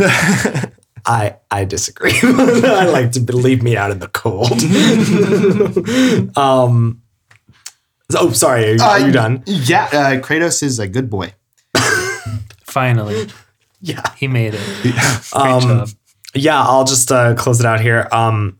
This is a great game. You know, again, I I said this at the top too. I just can't deny that I was. It, this it got me, you know, like it, it wormed its way into my my cold, broken heart, and you know, and I and I appreciate that this game is going for something that is really like you know they're really trying to just tell like an emotional thoughtful story about a father and son and i just think that's nice you know? It's like even in something in games that i love like the red dead redemption games are, are more a better comparison would be like horizon which those stories are much grander in scale. They're not as intimate of a story. Um, are great you know I, really appreciate that we can have a AAA game i mean i think that it is kind of like the last of us you know where it's like Yep. those stories are really intimate and small and I'm just always up for it. I, it. It is interesting to echo what you're saying, Robert. It's like I feel like I've got like one AAA game in me every like four months these days. you know, I'm like I just I like can't play these games back to back. I find myself increasingly pivoting towards like I just want to play like you know, it was like how I discovered like Celeste and everything. It's like, I just want to play a little jumpy guy, you know, Yeah. or whatever. Like I want to do something smaller. Um, but yeah, you know, besides pontificating on broader video game trends, this game is great. I've got some issues with the story. I've got some issues with the gameplay, but I can't deny that this one has a real soul to it and a real, you know, a, a real voice. And I really appreciate that. Um, so yeah, but I, I will stick right where I am and back where I belong, baby, on the low side of the scale at four out of five lads. Um, but still, uh, we're having a great season. Great. Yeah, I, great feel, I mean, I, well, I'm having a great season. I know we've had some problems. like, I- I I'm Overall, I'm enjoying this season. Quite a bit. I, I haven't been Yeah. below uh three point. I think I gave RuneScape a three point five. Yeah. Yeah, you can still change that if you want. No, that's okay. I, I, I haven't been below. I mean, but that's crazy. I haven't had a dud yet. Although well, there's one. By, by the time well, by the time this episode comes out, You know, you know. By the Oh, time yeah. this episode comes out, uh, we will have not announced our next game yet. Yeah. There may be some trouble. there's there's Oh, a big man. dud coming, but it's but I- it's every. I think everybody's on the same. I can't wait for that podcast because it's going to be like that scene in Office Space where we, they all beat up the printer. Yeah. like that Totally. podcast. Just wait, dear fans. It's going to be a good time. I have to- Unless you disagree with us, then you're going to hate I that have one. to look at what's coming up in this in the season too because I feel Well, like we don't know. Right. Well, once, Once, once once the, the silhouettes are revealed. yeah, once we consult the lad once the oracle. oracle reveals it. But um, because we're kind of coming up, I feel like I'm r- riding a real high train where like my overall average rating at the end of the season is going to be like a four point five or something.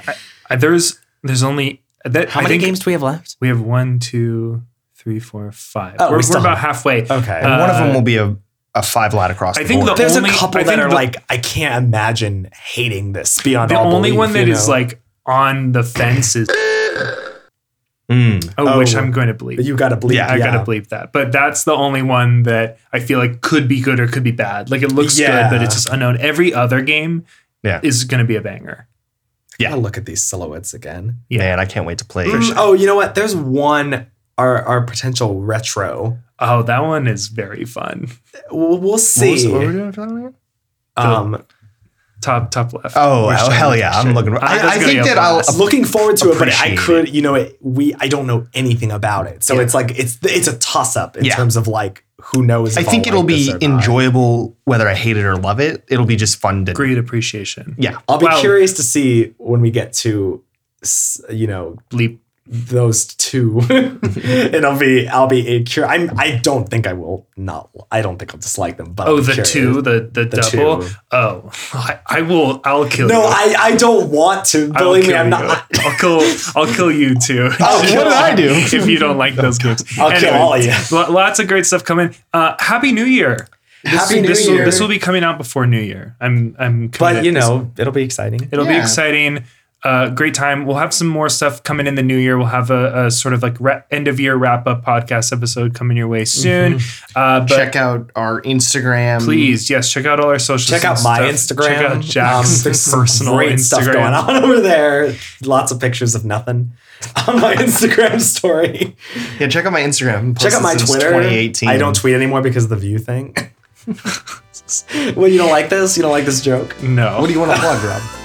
What do I want to Yeah, Do you want to plug your Letterboxd? Facebook? Your Letterboxd. My Letterboxd. Yeah. Check out my Letterboxd. Okay, cool. Thanks for listening to the Lads Who Game podcast. Be sure to subscribe and give us a rating wherever you listen to your podcasts. If you're looking for more Lads content, follow us on Instagram, Twitter, and TikTok at Lads Who Game, and head to our website, ladswhogame.com, for write ups, ratings, and guest essays. You can also check us out on our Twitch channel to watch us stream our current game, Fortnite, RuneScape, and more.